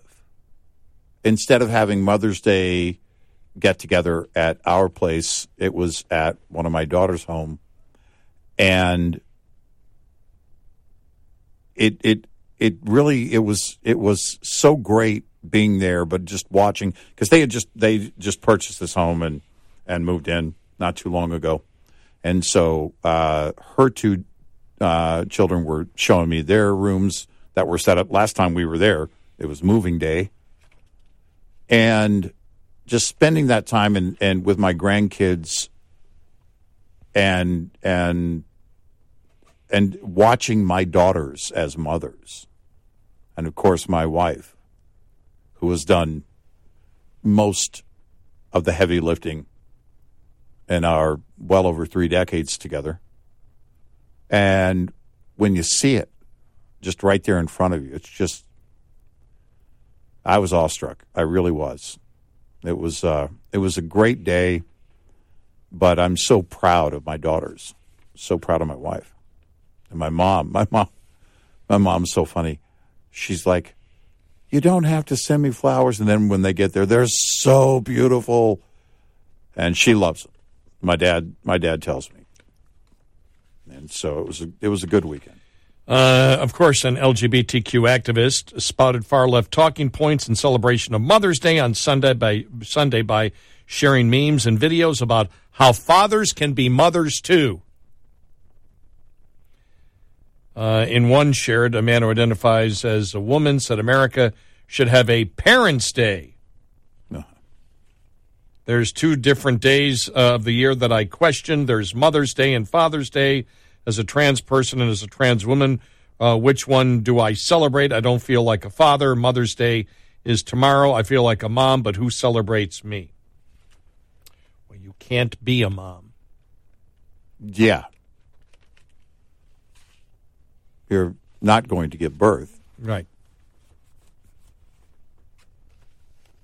And who's going to celebrate me? Well, it's the other thing that comes from the left too that that uh, basically mom and dads are interchangeable, right. and that's not true. No, it isn't. No, it It isn't. isn't true. No, it isn't. Um, and over and over again, the left has shown, well, but we have to create victims. So instead of celebrating all the moms, this person here wants to Be a victim. be a victim. Wow. Wow. Well, everything's about being a victim. hmm You know, for the left right now, I mean, that's- Nobody's celebrating me. Welcome to the club. I don't get celebrated. Yeah. When was the last time nobody celebrates me? What about we talk show hosts? Nobody ever says good things about us. What about single people with no kids? When is their celebration? Oh, I'm going to get Bob on that one, independent Bob. They'll get him started on. Yeah. So I believe you should pay more in school taxes, Bob, since Yeah. you don't have children. Exactly. Yeah. right.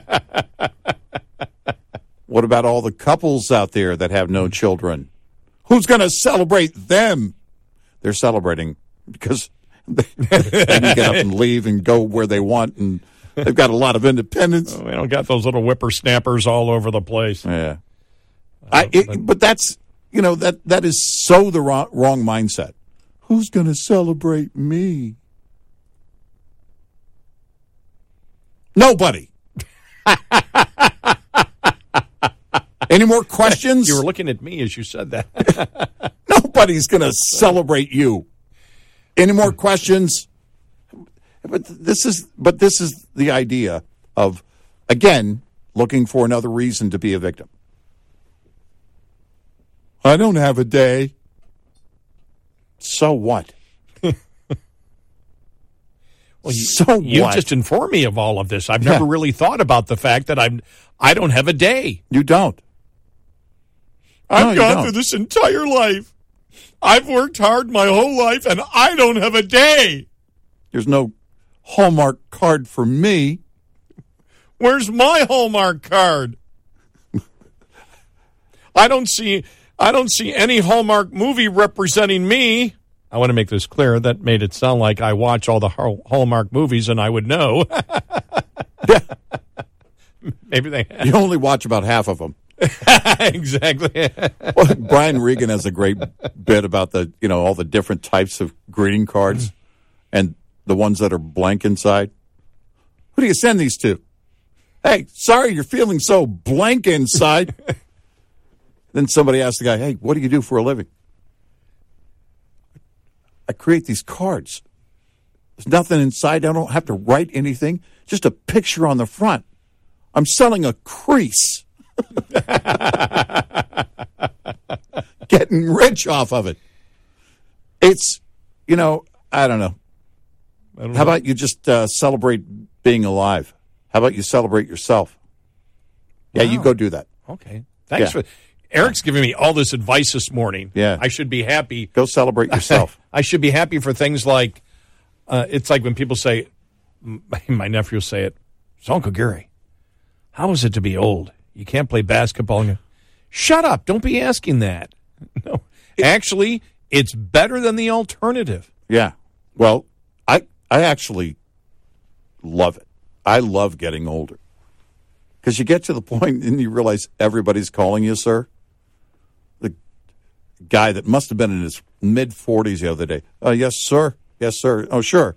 And holding the door for me. It's like, look, I can I can open. You know what? No, no, no, no. Looking at it the wrong way. Thank you, young man. No, I Yes, actu- sir. I actually like this age better than any age I've been. and I and it's simply because you've organized your mind better. You you don't make the same mistakes because you have you have the you have experience, which means you've had many failures, so you know what not to do, and you learn not to worry about the small stuff as well, much. Well, that's it. I, I can walk into Home Depot or Lowe's and they don't ask me anymore, can I help you find something? They know that I know where everything is. right. They can just look at me by my age. Well, you didn't ask him if he needed help. he doesn't need help. Could Look you at get, him. Could you get out of my way? Yeah. you're in my way. Yeah, you can stop asking No. me questions. I, I need help No, with I- that. No, I I would rather be this age than any other age. Yeah. Now, now my dad will debate that. my dad at 97 will say, "Well, you know, I'm I'm glad I'm here, but uh, you know, you can say that now at your age, but when you get to my age, there's a few more limitations Yeah. that don't make life exactly a joy." And he Mhm. says it with a laugh, by the way. He yeah. says got a great sense of humor when he Yeah, sure. when he says that. And it's just because you know he has stenosis of the back and that it hurts. Yeah, yeah. You know, that's something that's constant, you know, uh, pain for him. That's Yeah. they can't relieve. You know, Mhm. well, they could. He doesn't want to take the drugs that would relieve it. Right. Yeah. Know, Yeah. like I understand completely. So, but no, for me, I just I would rather be, uh, and I and I mean professionally, personally, I mean across the board. I'd rather be this age than any other age. That takes some p- younger people, especially, like really, Oh, yeah. Uh, You know, I, I tell them, you know, wisdom, which is basically learning from all your mistakes. That's what it is. For instance, Hot Shot, you're about to go jump off that cliff without looking. I've already been there, done that. Yeah. I know not to do that. I look. Yeah. You don't know yet. You're going to learn the hard way. Right, exactly. Good luck. You should, should have seen me at 14, 15 years old on Oh, those yeah. cliffs. I Are mean, you I'm, kidding I'm- me? Like you, no fear of, no fear of, de- and you figure that as human beings, you would have a bigger fear of death when you're younger and say, "I got a whole life I could live." Yeah, I'm doing I've- the math here. I've got decades upon decades I could live if I just don't act stupid here. Right. But it's like no. Then when you get older, it's like, oh, I got less time, but uh, it's a lot more valuable. exactly. so I, I don't go I don't go peering over that cliff. Yeah. But uh, yeah, I was uh, like I said. Then again, that's the other thing too, with the stupid things I've done in my life. Uh, you know, most of them seeking adventure. You know, climbing cliffs, doing stupid things, Yeah. race cars, things like that. That you know crashes there, and you know just dumb things where it's like, I mean, I I still have never, except for my tonsils, I've never been in a hospital overnight. Yeah. Knock on. Well, wait for it. Yeah. It all comes at once. But I mean, many times uh, my brother and I will say it all the time. Can you believe we're alive? Mm-hmm. It's like every day is a bonus. Yeah. it? What do you mean? Like for the last fifty years, it's been a bonus. yeah. Exactly. All right, eight six six ninety red eye. We'll be right back with more Red Eye Radio with Eric Harley and Gary McNamara.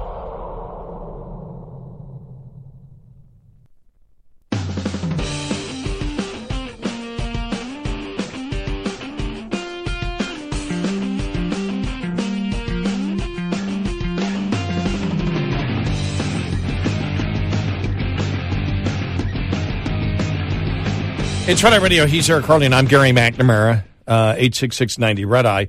Yeah, looking at the uh, the uh, Daniel Penny situation in uh, New York City, raised one point three million for his legal defense fund after being charged uh, uh, uh, in the uh, the killing of Jordan Neely. Um, the the problem from look, we've said this up front. A lot of people jump immediately on board something. We wait till we get at least uh, a semblance of facts out there. But when you look at this case, Bragg, there's automatic suspicion that he's going to be political in anything that he does. Why? Because that's what he has done. He's shown that he doesn't care about the law.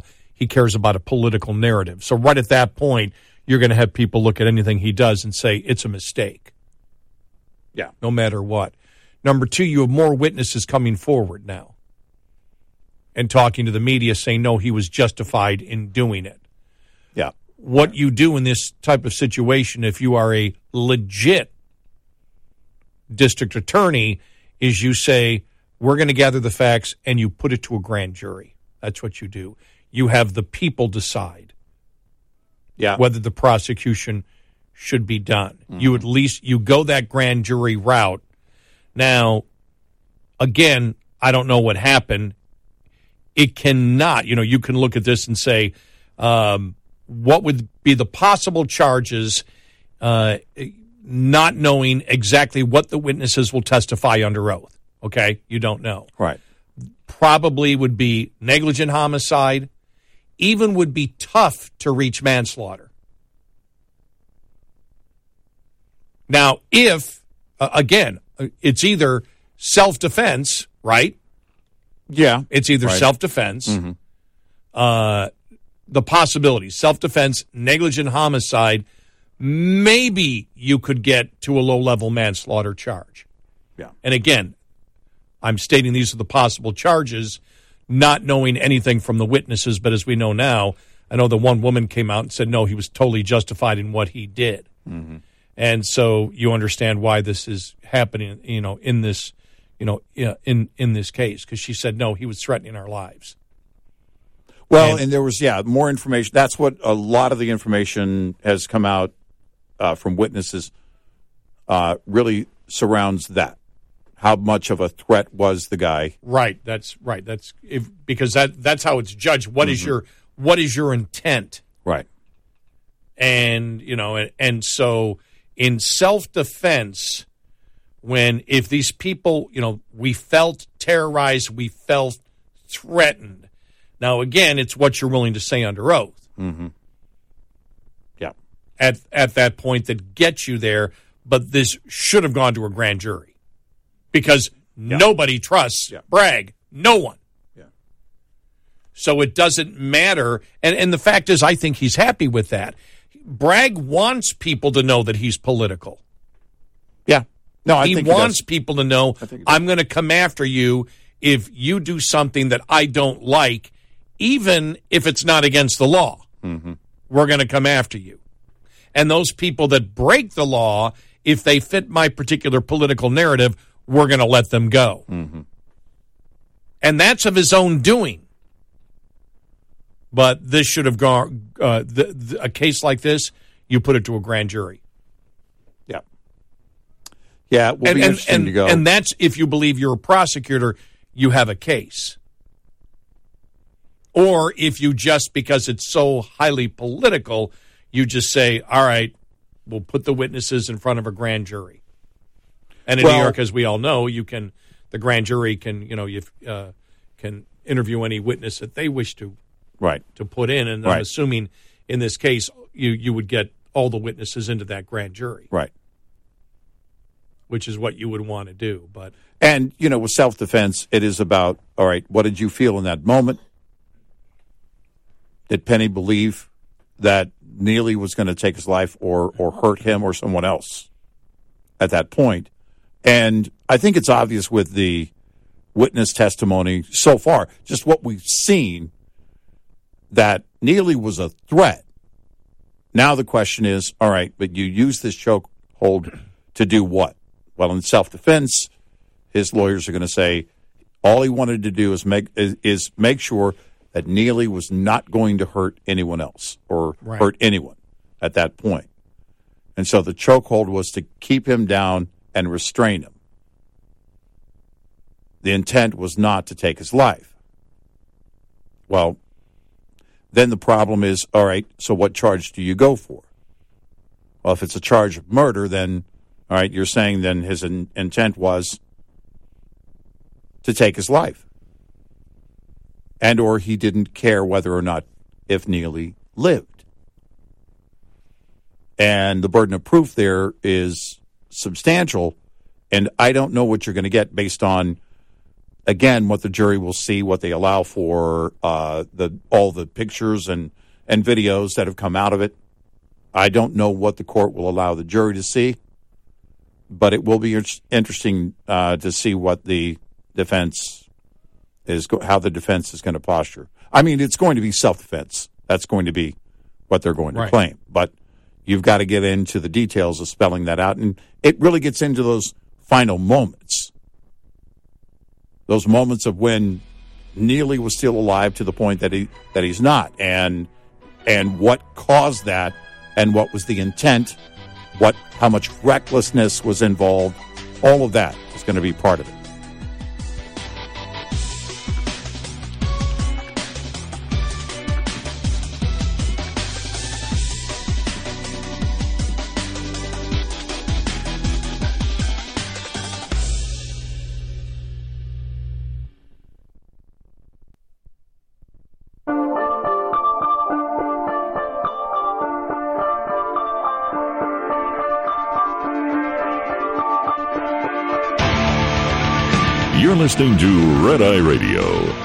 The Uniden America Studios.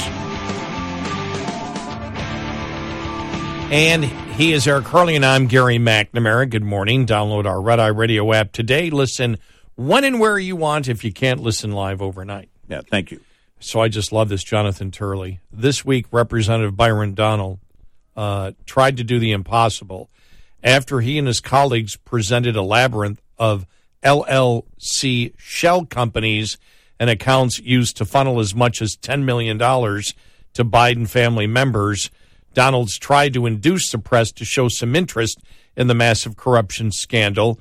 For those in the press, this easy pickings, this is easy pickings and Pulitzer level stuff here, uh, right here. He pleaded.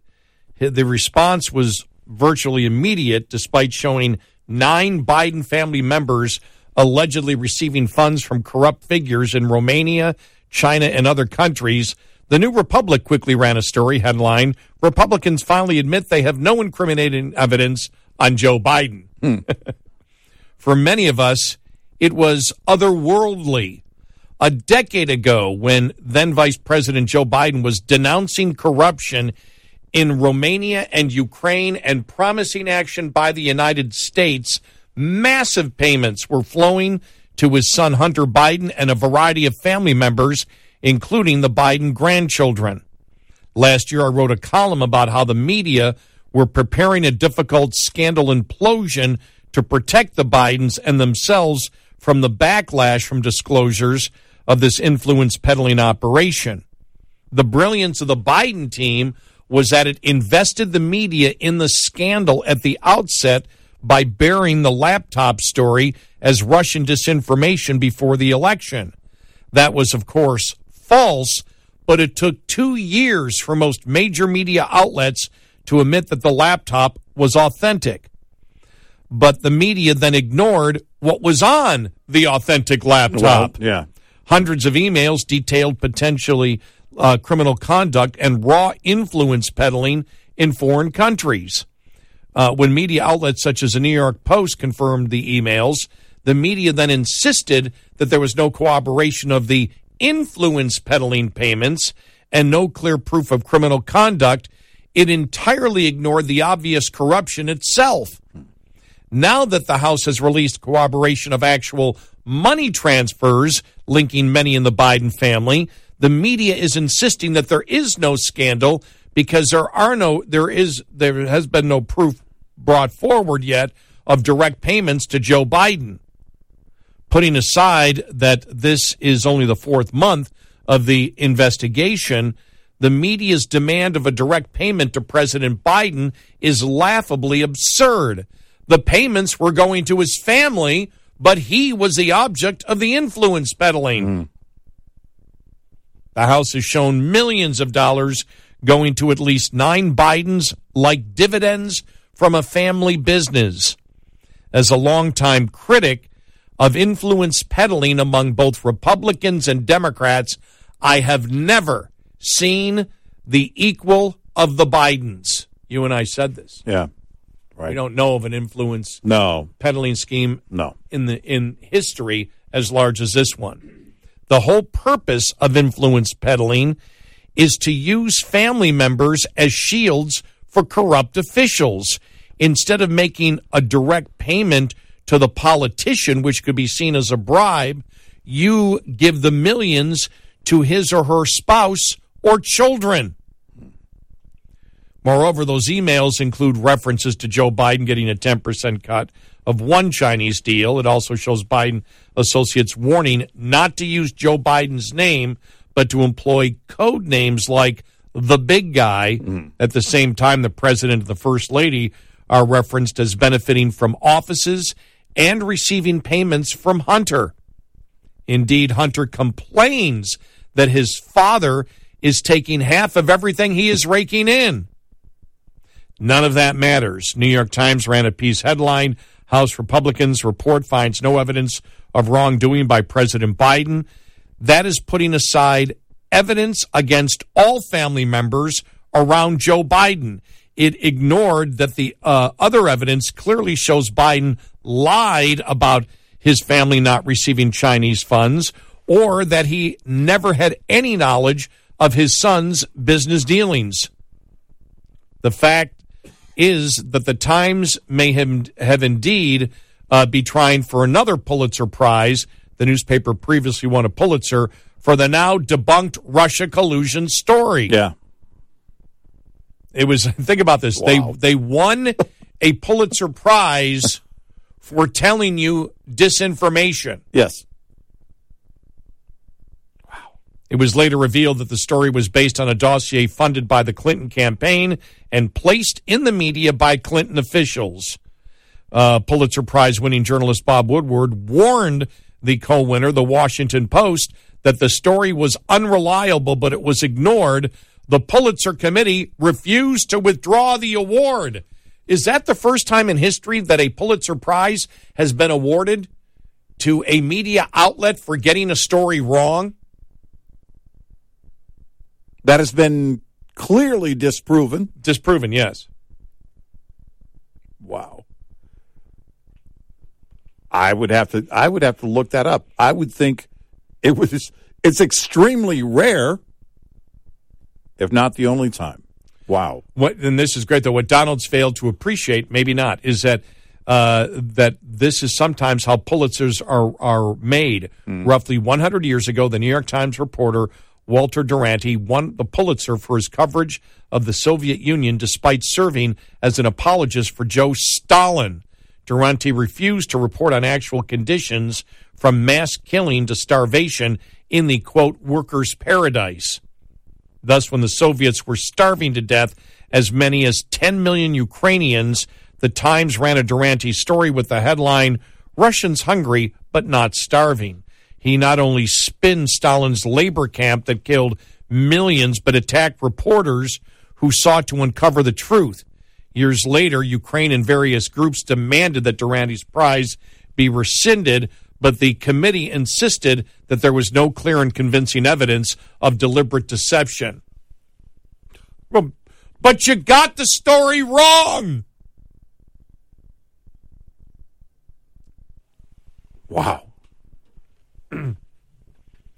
What is most impressive about this week is that all but a few outlets seem to be angling for the next Duranty Pulitzer in discussing modern Russian propaganda. Researchers at Rand Corporation describe it as having two distinctive features high numbers of channels and messages, and a shameless willingness to disseminate partial truths and outright fictions, which you get on the biggest scandals that we deal with today from where? The mainstream media mm-hmm. the Democratic supported mainstream media that claims that they wish to get rid of disinformation, yet they promote it greater than any other media entity out there. Today, we're seeing a much more dangerous phenomenon. The coverage this week has all the markings of a state media the constant spin, the almost universal lack of details, the absurd distinctions. It is the blind side of our First Amendment, which addresses the classic use of state authority to coerce and control the media. It does not address a circumstance stance in which most of the media will maintain an official line out of uh, out of by consent rather than by coercion. This is where you and I talked about, and we said this years ago. I think this was with uh, Lois Lerner. I think we Yeah, said this in the, IRS the whole thing. IRS thing. Yeah. And we said, is it a conspiracy or is it culture.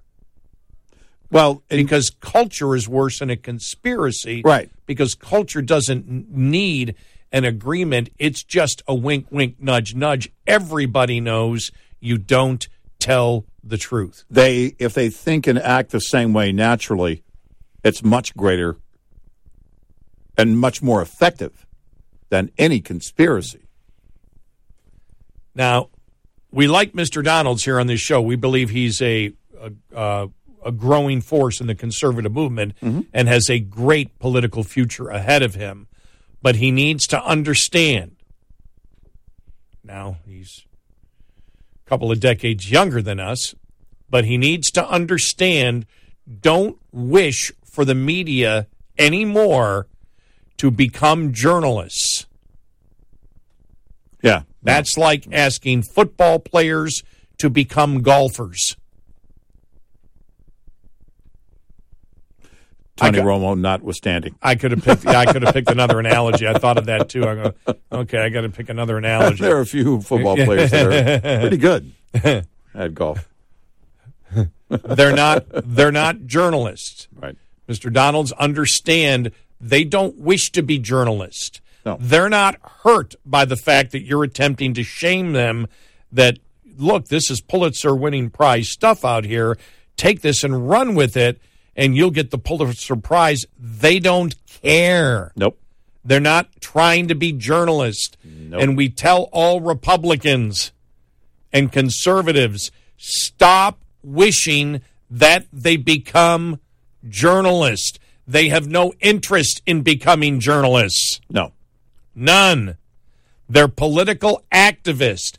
They are not shamed when you consistently show that they're lying. They move on to the next lie to promote the next lie.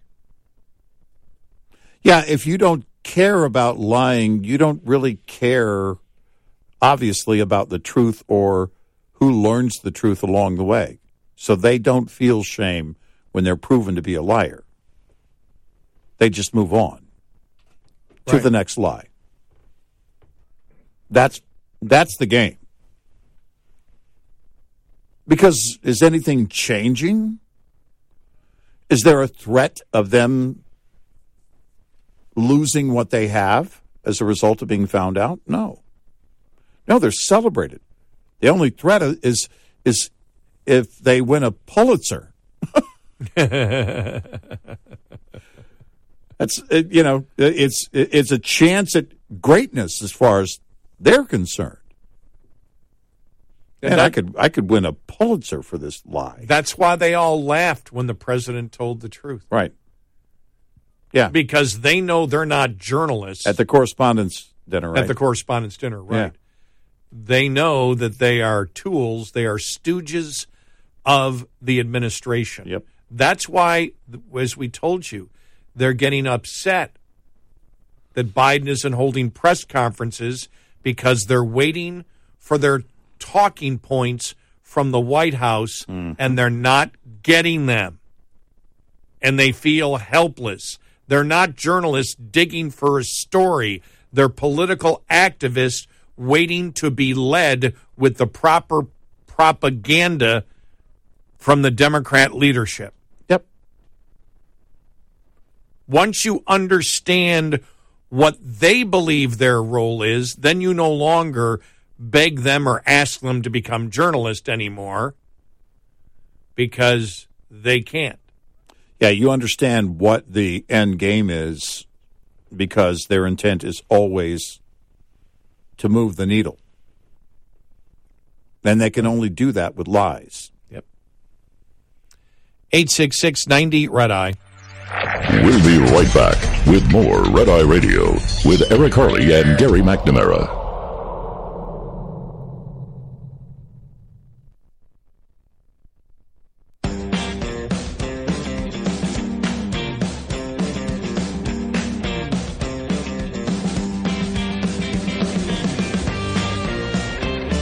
Red Eye Radio.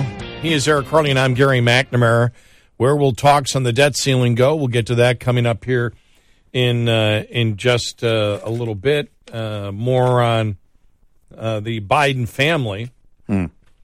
and where that investigation is uh, going to uh, to go. You saw Brittney Griner. The national anthem has hit her differently this time. Hmm. Apparently, sitting in a jail cell in Russia. In Russia. Has made her reevaluate the hmm? national anthem of the United States. Interesting. Here's the thing when you tell young people over and over again that this is the worst place on the planet to live, and then they go someplace else and sit in a jail cell without due process, that might tend to change the way they think. I think there's something to that. Yeah. I would subscribe to that theory of yours.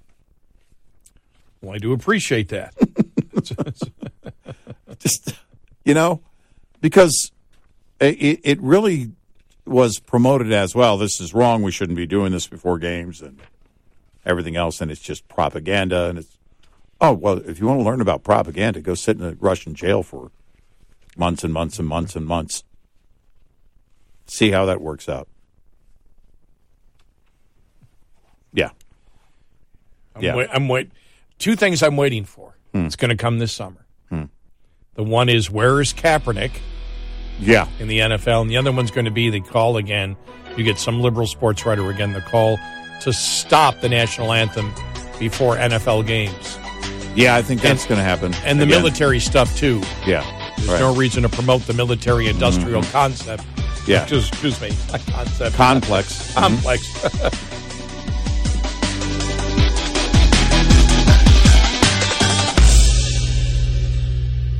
This is Red Eye Radio on Westwood One.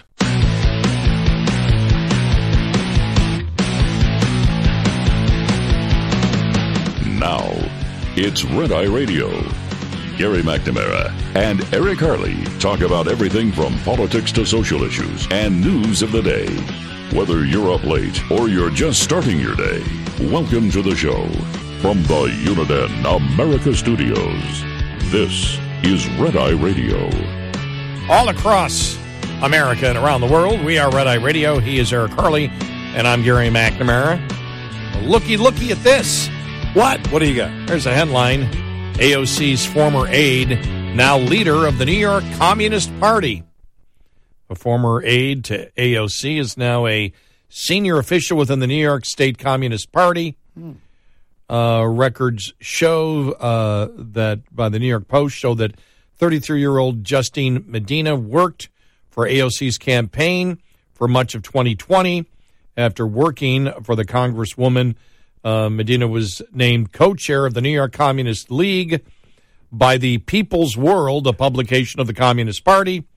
The publication now lists Medina serving as the on the executive committee of the New York State Communist Party, uh, who was also uh, active in the Amazon Labor Union. Uh, as an aide to uh, AOC, Medina says she was responsible for organizing and writing policy language with anti war veterans and the peace movement. Her years old tweets, highlighted by the Post, show her proclaiming her alignment with communism. Well, I am a communist, but work for AOC and uh, help uh, uh, start the Queens DSA electoral WG. So I definitely see utility in working on the AOC campaign. She tweeted in October of 2020. I don't know what that all means, Hmm. but uh, there you go. Not surprising at all. Yeah. As Yeah, we sure. uh, as we told you, the Green New Deal is mm, basically communism. Yeah. So Yeah. Uh, it's not a surprise. You know, we just don't throw out this rhetoric. We just don't throw stuff out. It has to be based on something if we're going to throw something out. And Mm-hmm. you see that the commies are getting closer to AOC. Yeah. They're working for AOC. She's proposing commie stuff. I just like saying commie. Yeah. Uh, it's uh, no shocker, no surprise.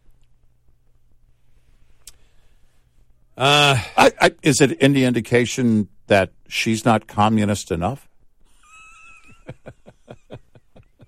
Sorry, I got to move on. I got to work for the party. You're not communist enough. You know, you're a commie, but you're not a pinko. Just you're just not quite you know, you there gotta yet. Have the, you got to have the pinko in there yeah, too. yeah. Would you just you know Or commie pinko? maybe one day, but not not yet. uh, Uh, yeah. Wow, that's how bad it is. Now we warned AOC and others at at some point you won't be far left enough, and I think we clearly reached the point. Look, if your own staffers are leaving you for the Communist Party, then I think it's clear you you've got some work to do. yeah.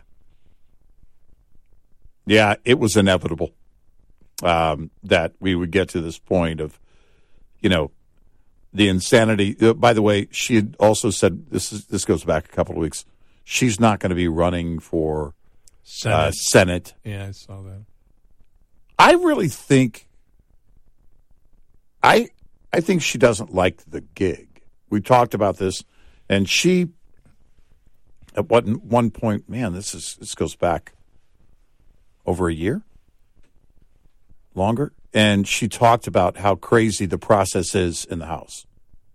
And I don't think she likes it with Republicans in charge. Yeah, she certainly, I'm sure, doesn't like it. Mm-hmm. With that was back when the Democrats were in charge. She didn't like mm-hmm. it. I guarantee you, she hates it now. But I think she believes she can be a greater influence elsewhere, and I wouldn't be surprised to see her do something else. You know, she likes the celebrity part of it. She likes the notoriety. Yeah. But you you fade into the background. Certainly, when the opposition party is in charge in the House, you fade into the background more and more.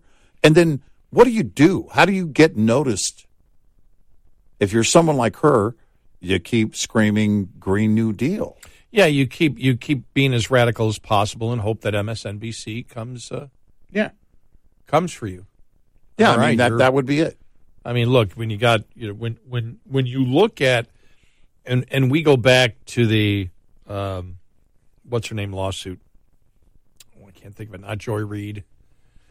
Rachel Maddow. Rachel Ma- the Rachel Maddow lawsuit. When you really think about it, you know, because uh, you know she was looking at you know the entire uh, uh, you know Dominion lawsuit and all that. Mhm. But we had talked when the Dominion lawsuit came and said, think about this: that when when um, Rachel Maddow was sued for defamation, the judge actually said there can be no defamation because, and I'm paraphrasing here, but I believe this is completely. I'm, I don't think I'm exaggerating any any of this, but basically, Rachel Maddow, everyone knows she lies.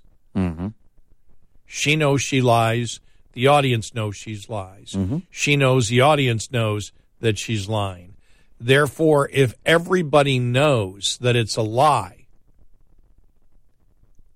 and that's what your shtick is, your shtick isn't, I'm telling the truth, but it's obvious to everybody that it's a lie, then how can you defame someone? Right. And I said, basically, the judge gave her the parody out. Yeah. You know, you're doing parody, so of course everything you say is inaccurate. Mm-hmm. But he didn't say she was doing parody. The judge, or I don't know if it was a he or she judge, but the judge didn't say this is parody and under the parody exemption. No. Just basically made the case and look, everybody knows she's lying about everything all the time. And so there is no expectation that you're ever going to get truth. Right. Truth would be an interesting expectation if you got that. That would be a little, whoa, that might change it, but nobody expects it. So why not put AOC in there? Yeah, why not? Yep, it is. Uh, I I honestly believe that's where she wants to end up because she believes, well, I can bring about more change through that kind of influence. But She got a million dollar paycheck instead of the 170 something and living in Washington and, you know, drinking wine and setting up furniture in her place at night. yeah, exactly. Does she still do those little things anymore? Those I don't know. I haven't seen one in a while. I don't know. I would guess so. I would guess she's not giving that up. Wants Well, to be well, the influencer. She may not be running for Senate, but Rick Perry teased, you know, that he might run for president. Former former Energy Secretary and Texas Governor Rick Perry on Sunday teased a possible 2024 presidential run while declining to support Donald Trump's campaign, becoming the latest uh, one-time Trump appointee to distance himself form, from the former president's third White House bid. Perry, who unsuccessfully sought the 2012 and 2016 GOP presidential nomination, told CNN's Jim Acosta in an interview, Wow, everybody's doing interviews with CNN now, huh? I guess so. Uh, that he hasn't written off the idea of running for president in 2024, saying there was a lot of time before a decision would need to be made. When asked if he believes Trump should be a, the Republican nominee next year, the former Texas governor said, I'm still trying to sort that out for myself. He may get to hear me call him uh, him names again, Perry added, alluding to the previous clashes between the two men in the 2016 Republican primaries. If you recall, I didn't announce for president in 2011 until August, so we've got a lot of time left. When asked specifically if he was considering another run for the president, he said, It's early in the process, I think, for any of us uh, to sit back and say, I'm for this person or for that person. It certainly is something that I haven't taken off the table, but the chances of it happening are probably a little bit slim. I don't believe he'll be running. I don't think he'll be running. Yeah. Uh, if you see DeSantis get in, which could happen any day now, then I think it's going to be the decision is going to be down to those two. You know, the Perry Trump a, and DeSantis. Perry is the longest serving Texas governor. Was Mm-hmm. I mean, still is longest serving Texas governor. Yeah. in history. Mm-hmm. So Yeah, I mean, and and there are a number of great governors who then went on to run and you know for president and didn't really go very far. I think the difference in this case, where DeSantis has the advantage in that case, is what he has done in Florida. Uh, a number of success stories from Governor Perry in Texas, um, and but DeSantis has really been in the national spotlight. And I think, in terms of the party and what he's done for his party in his state, then that gives you at least the advantage for now. I don't know how much longer that advantage would hold if that if that doesn't continue to be the case. Well, I'm looking here at a couple of articles, both National Review. DeSantis enjoys huge haul of Iowa endorsements ahead of visit. Mm-hmm. DeSantis builds the party while Trump drains it. And these are two stories. Hmm.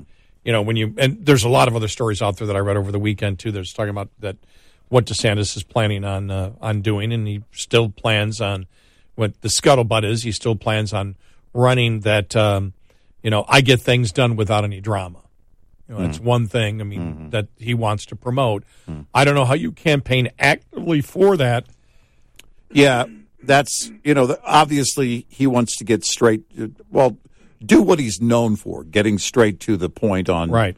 on things and not being uh, reliant on social media to carry things. And so it'll be interesting to see how he phrases responses when Trump attacks him. Yeah. Uh, and, you know, the Trump's, what do you think about Trump still using the, the sanctimonious? I mean, it's just, Yeah, does- it, does it- it does it didn't have- really take off to begin with. yeah, it never took off. You know, it, in fact, DeSantis laughed at it. You know, I'm not sure what it means, but Mm-hmm.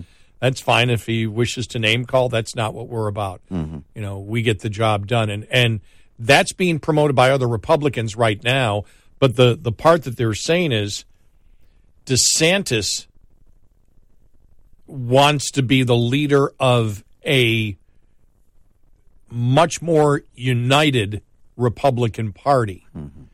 He and so he's going out and it listed all the places he's going to small places and doing fundraising for local and state uh, uh, uh, officials. He's going to be all over the country doing it, and they're responding. I mean, it's record donations when he comes into town, right?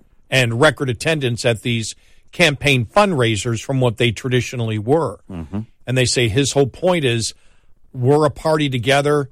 I'm going to help you. I help you. You help me. Right. So that's not Trump's relationship with the Republican Party at all. Right.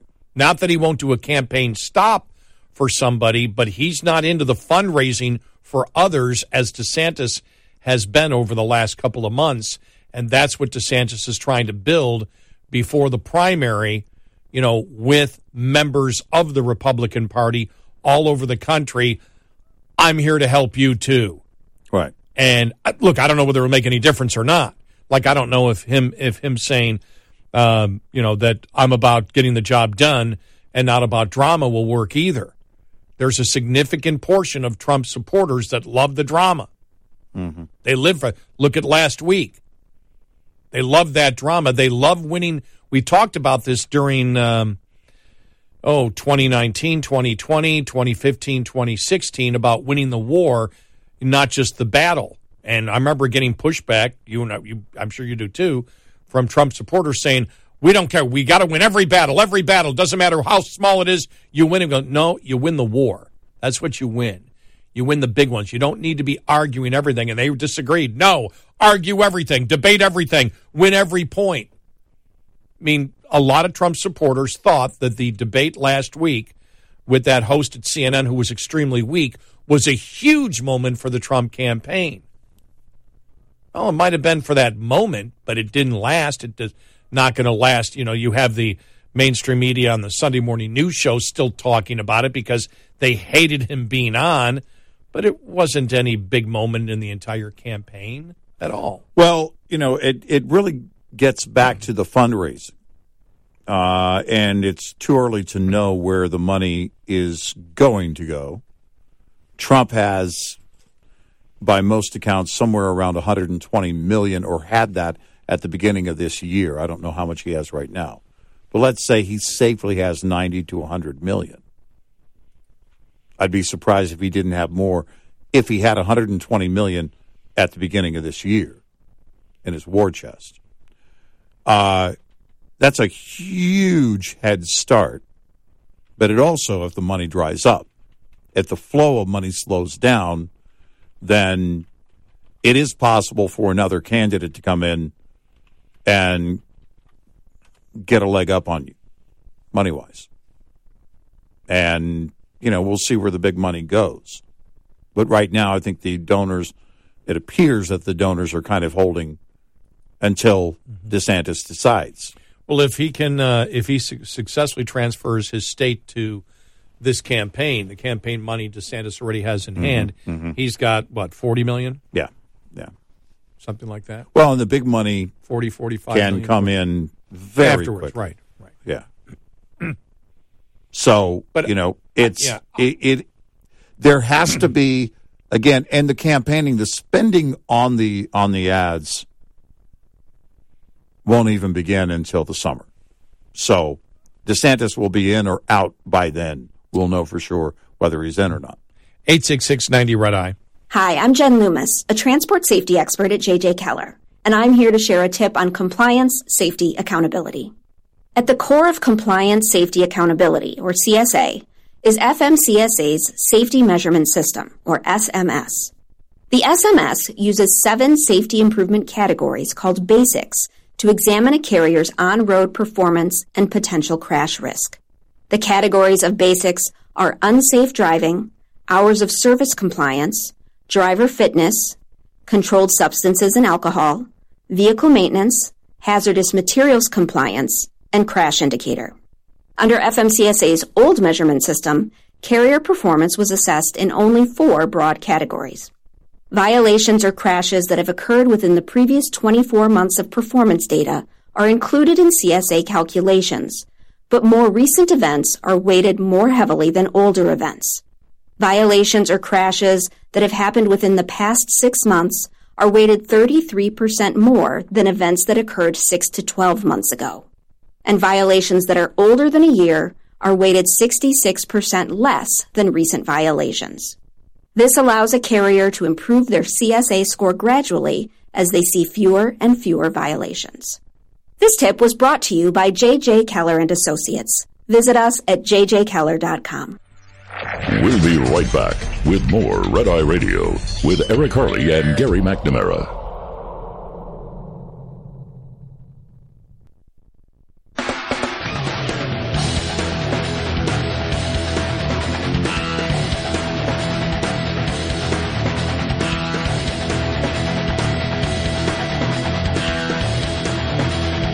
It's Eye Radio. He's Eric Harley, and I'm Gary McNamara. Coming up, uh, DeSantis, will he announce this week, next week, the week after? There were, remember the scuttlebutt about a week and a half ago that he was going to announce this week, but I don't see any indication that he's going to. Yeah. But uh, how how does DeSantis win in this case? What will his strategy be? We'll get to some of that uh, coming up. 866 90 Red Eye.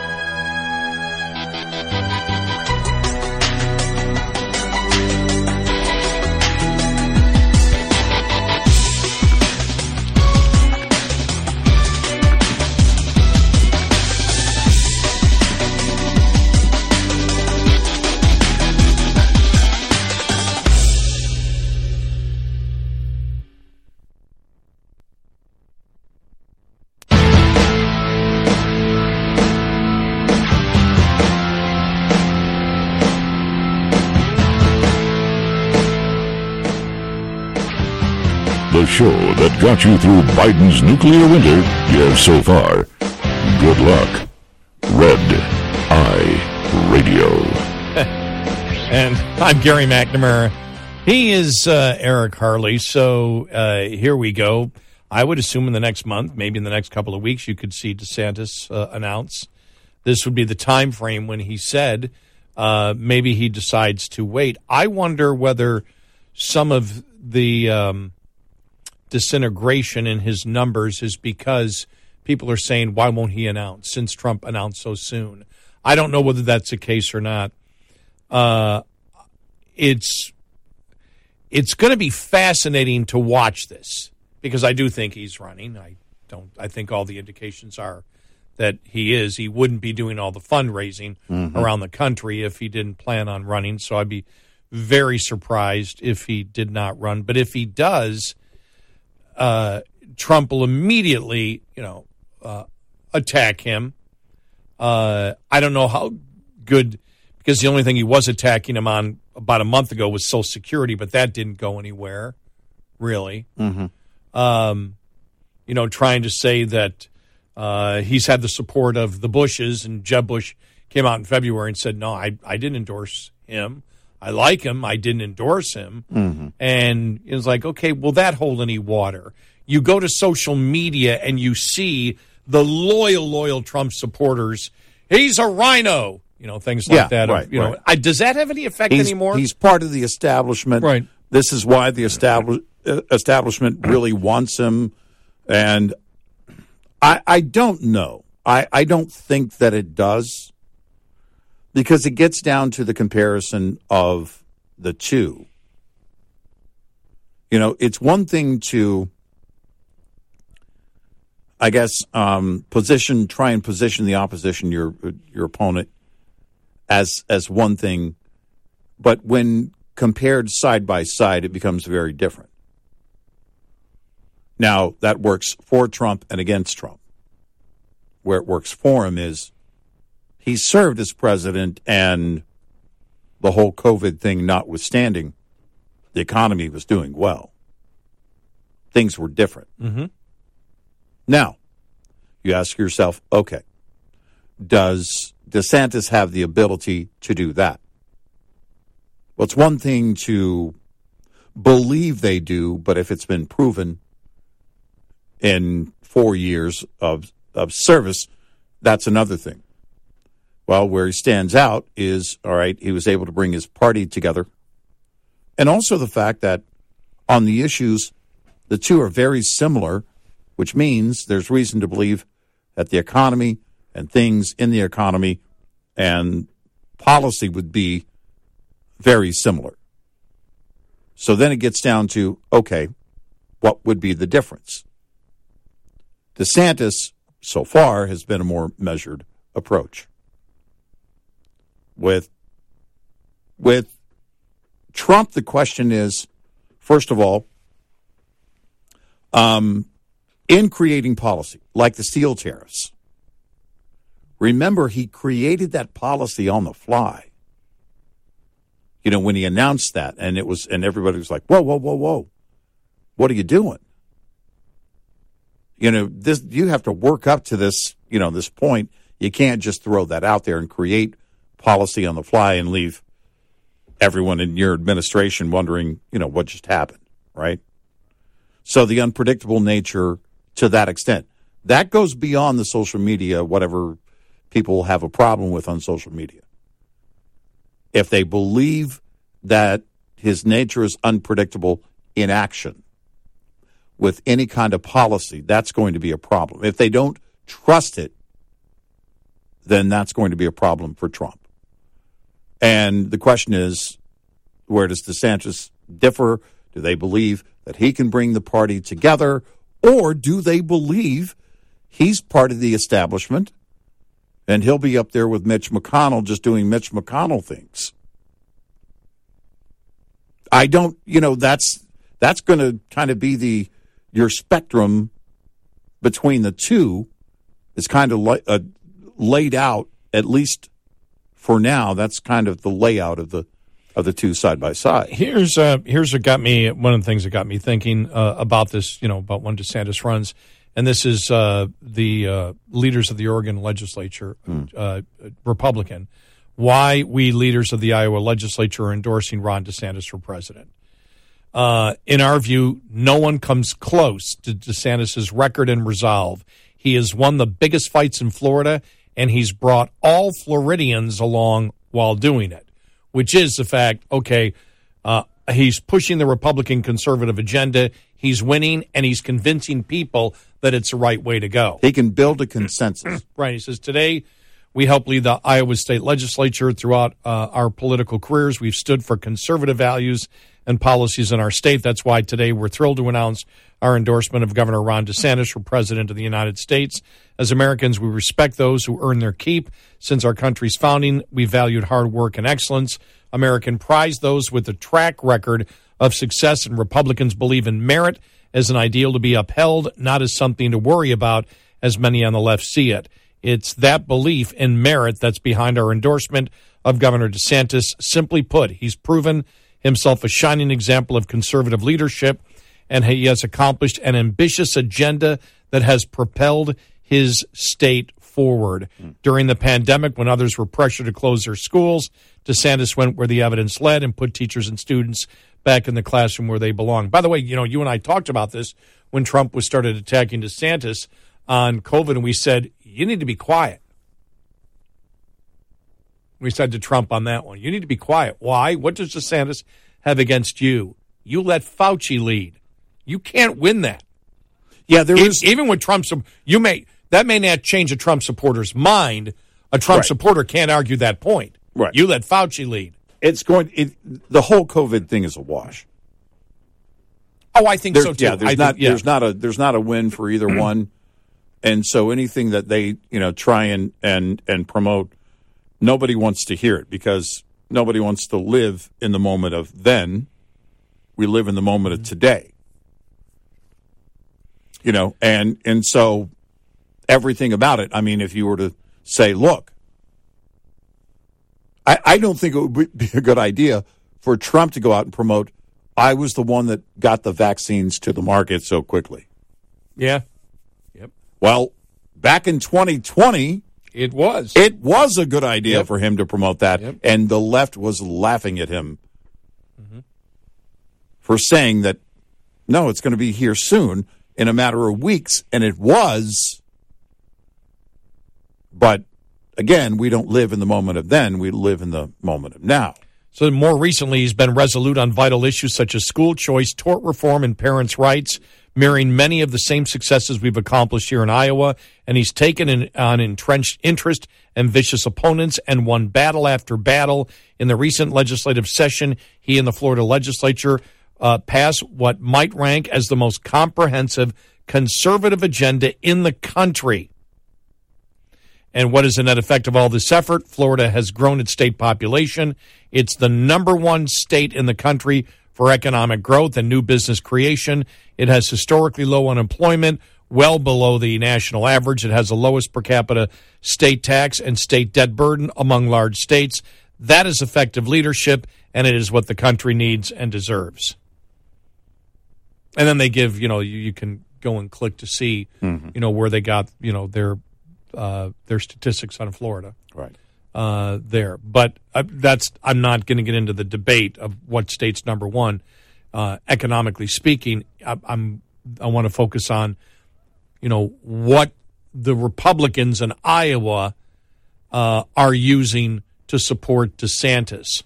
There are so many wild cards here. First off, will Trump ever get out there and promote his accomplishments instead of the election?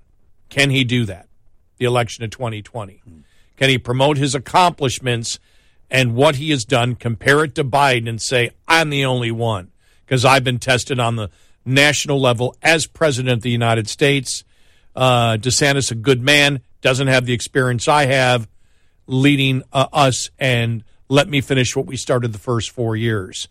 That's an effective point. I've got the leadership as president. Yep. He's done a good job over there, but it's not going to be that way.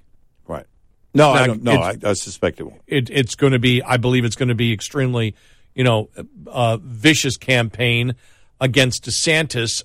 I don't know how DeSantis responds, uh, except for the fact he responds the way he always does, sort of laugh and said, "Look, we're worried. We're, you know, we're about getting the work done. We're about doing this. He can name call all he wants, whatever. Then the Repu- then the reporters will be egging him on to answer. Oh yeah, He they want doesn't- the drama. Right. Yeah, he does. sure. So he can continue saying, "Look, we're about getting the work done. We're about getting the work done. We're about moving things forward." You know, that's his style to do it. That's not my style. My style is to do. Can he keep as the as the rhetoric gets hotter? Can DeSantis be effective by doing that? I don't know if he can. Mm-hmm. I'm not saying he shouldn't because it probably is the right way to campaign. I just don't know in this environment whether it will work or not, but a lot depends on a ton of different things.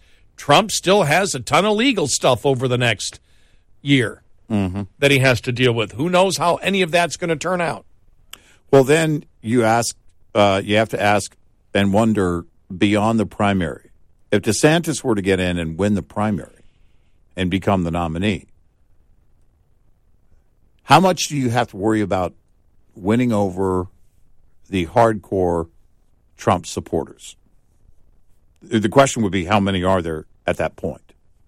And I don't know it's. I I haven't been able to gauge that properly uh, as of right now. I certainly can't gauge that properly in the summer of next year. I don't know. And then so much of it, even in the primary, goes to where Biden stands, how weak he mm-hmm. is mm-hmm. at a particular point. Now, you mm-hmm. and I've noticed that there's been a constant, slow, you know, uh, degradation in his numbers, degrading in his his polling numbers. Civiqs now still at. Let me just see if they still are. They were an hour ago. They've been at minus seventeen the entire weekend. Mm. Yeah, still there, minus seventeen. Yeah. And we know some of the you know, we're getting up to minus twenty in the polling Right. uh, for uh, for Biden, and still we have a long time. We have a long time left in this presidency. So, uh, again, what if what if he decides to drop out and Harris is next? I don't know how if this all affects it, but he is a wild card because he is so bad. Biden is so bad, and Harris would be so bad. And you know, you just wonder the only one who would be might take it in a different direction might possibly be Newsom just because he has the look. You know, and, and but will that change it? Would would that change it if Newsom got in in four months because Biden said I'm not going to run? Would more people believe then that DeSantis is more electable than Trump at that point because it's not Biden anymore? I don't know. I'm just I'm throwing these out as all questions and any No, but the political gauge, the gauge analyst- changes drastically with that because the old the whole age thing with Biden is is gone at that point. Yep, and the age thing becomes Trump. Mm-hmm. Yeah. Yep. And also the whole idea of new blood, right? Mm-hmm. Just all together. We don't want anybody that's been president already. Then that comes in if they've got a choice. I I, I think it does change. Eight six six ninety red eye. We'll be right back with more Red Eye Radio with Eric Harley and Gary McNamara.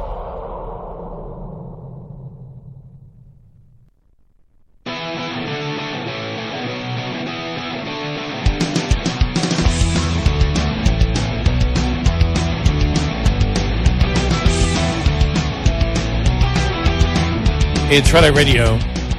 I'm Gary McNamara. He's Eric Harley. Coming up on the top of the hour, more on this whole thing of DeSantis uh, versus uh, Trump. If DeSantis uh, announces here in the relatively near, relatively near future, uh, and just looking at the Des Moines Register, where a couple of the leaders of the Iowa legislature, Republicans, gave their endorsement to DeSantis, and I'm going to read the part of it coming up on the top of the hour that sounds like ba- basically it could be a a commercial for DeSantis. This could be an ad. Yeah. And so you look at it and you say, okay, is this what you pound over and over again? And would it be effective uh, against uh, against Trump? Yeah. Right. You know, and is Trump going to change his campaigning? Well, and and that's the question. The way that he campaigns, You, yeah. you don't know day to day what it's going to be, Yeah. right? Uh, I also saw that the uh, former uh, Congressman Will Hurd said he will decide soon whether he's going to run. Yeah, don't know that anybody's calling for Will Hurd to run.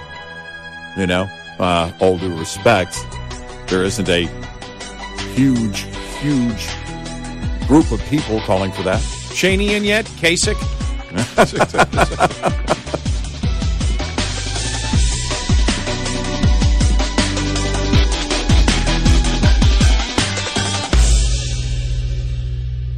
This is Red Eye Radio on Westwood One. John brings his skewed sense of humor. Jeff brings tips to cut strokes off your next round.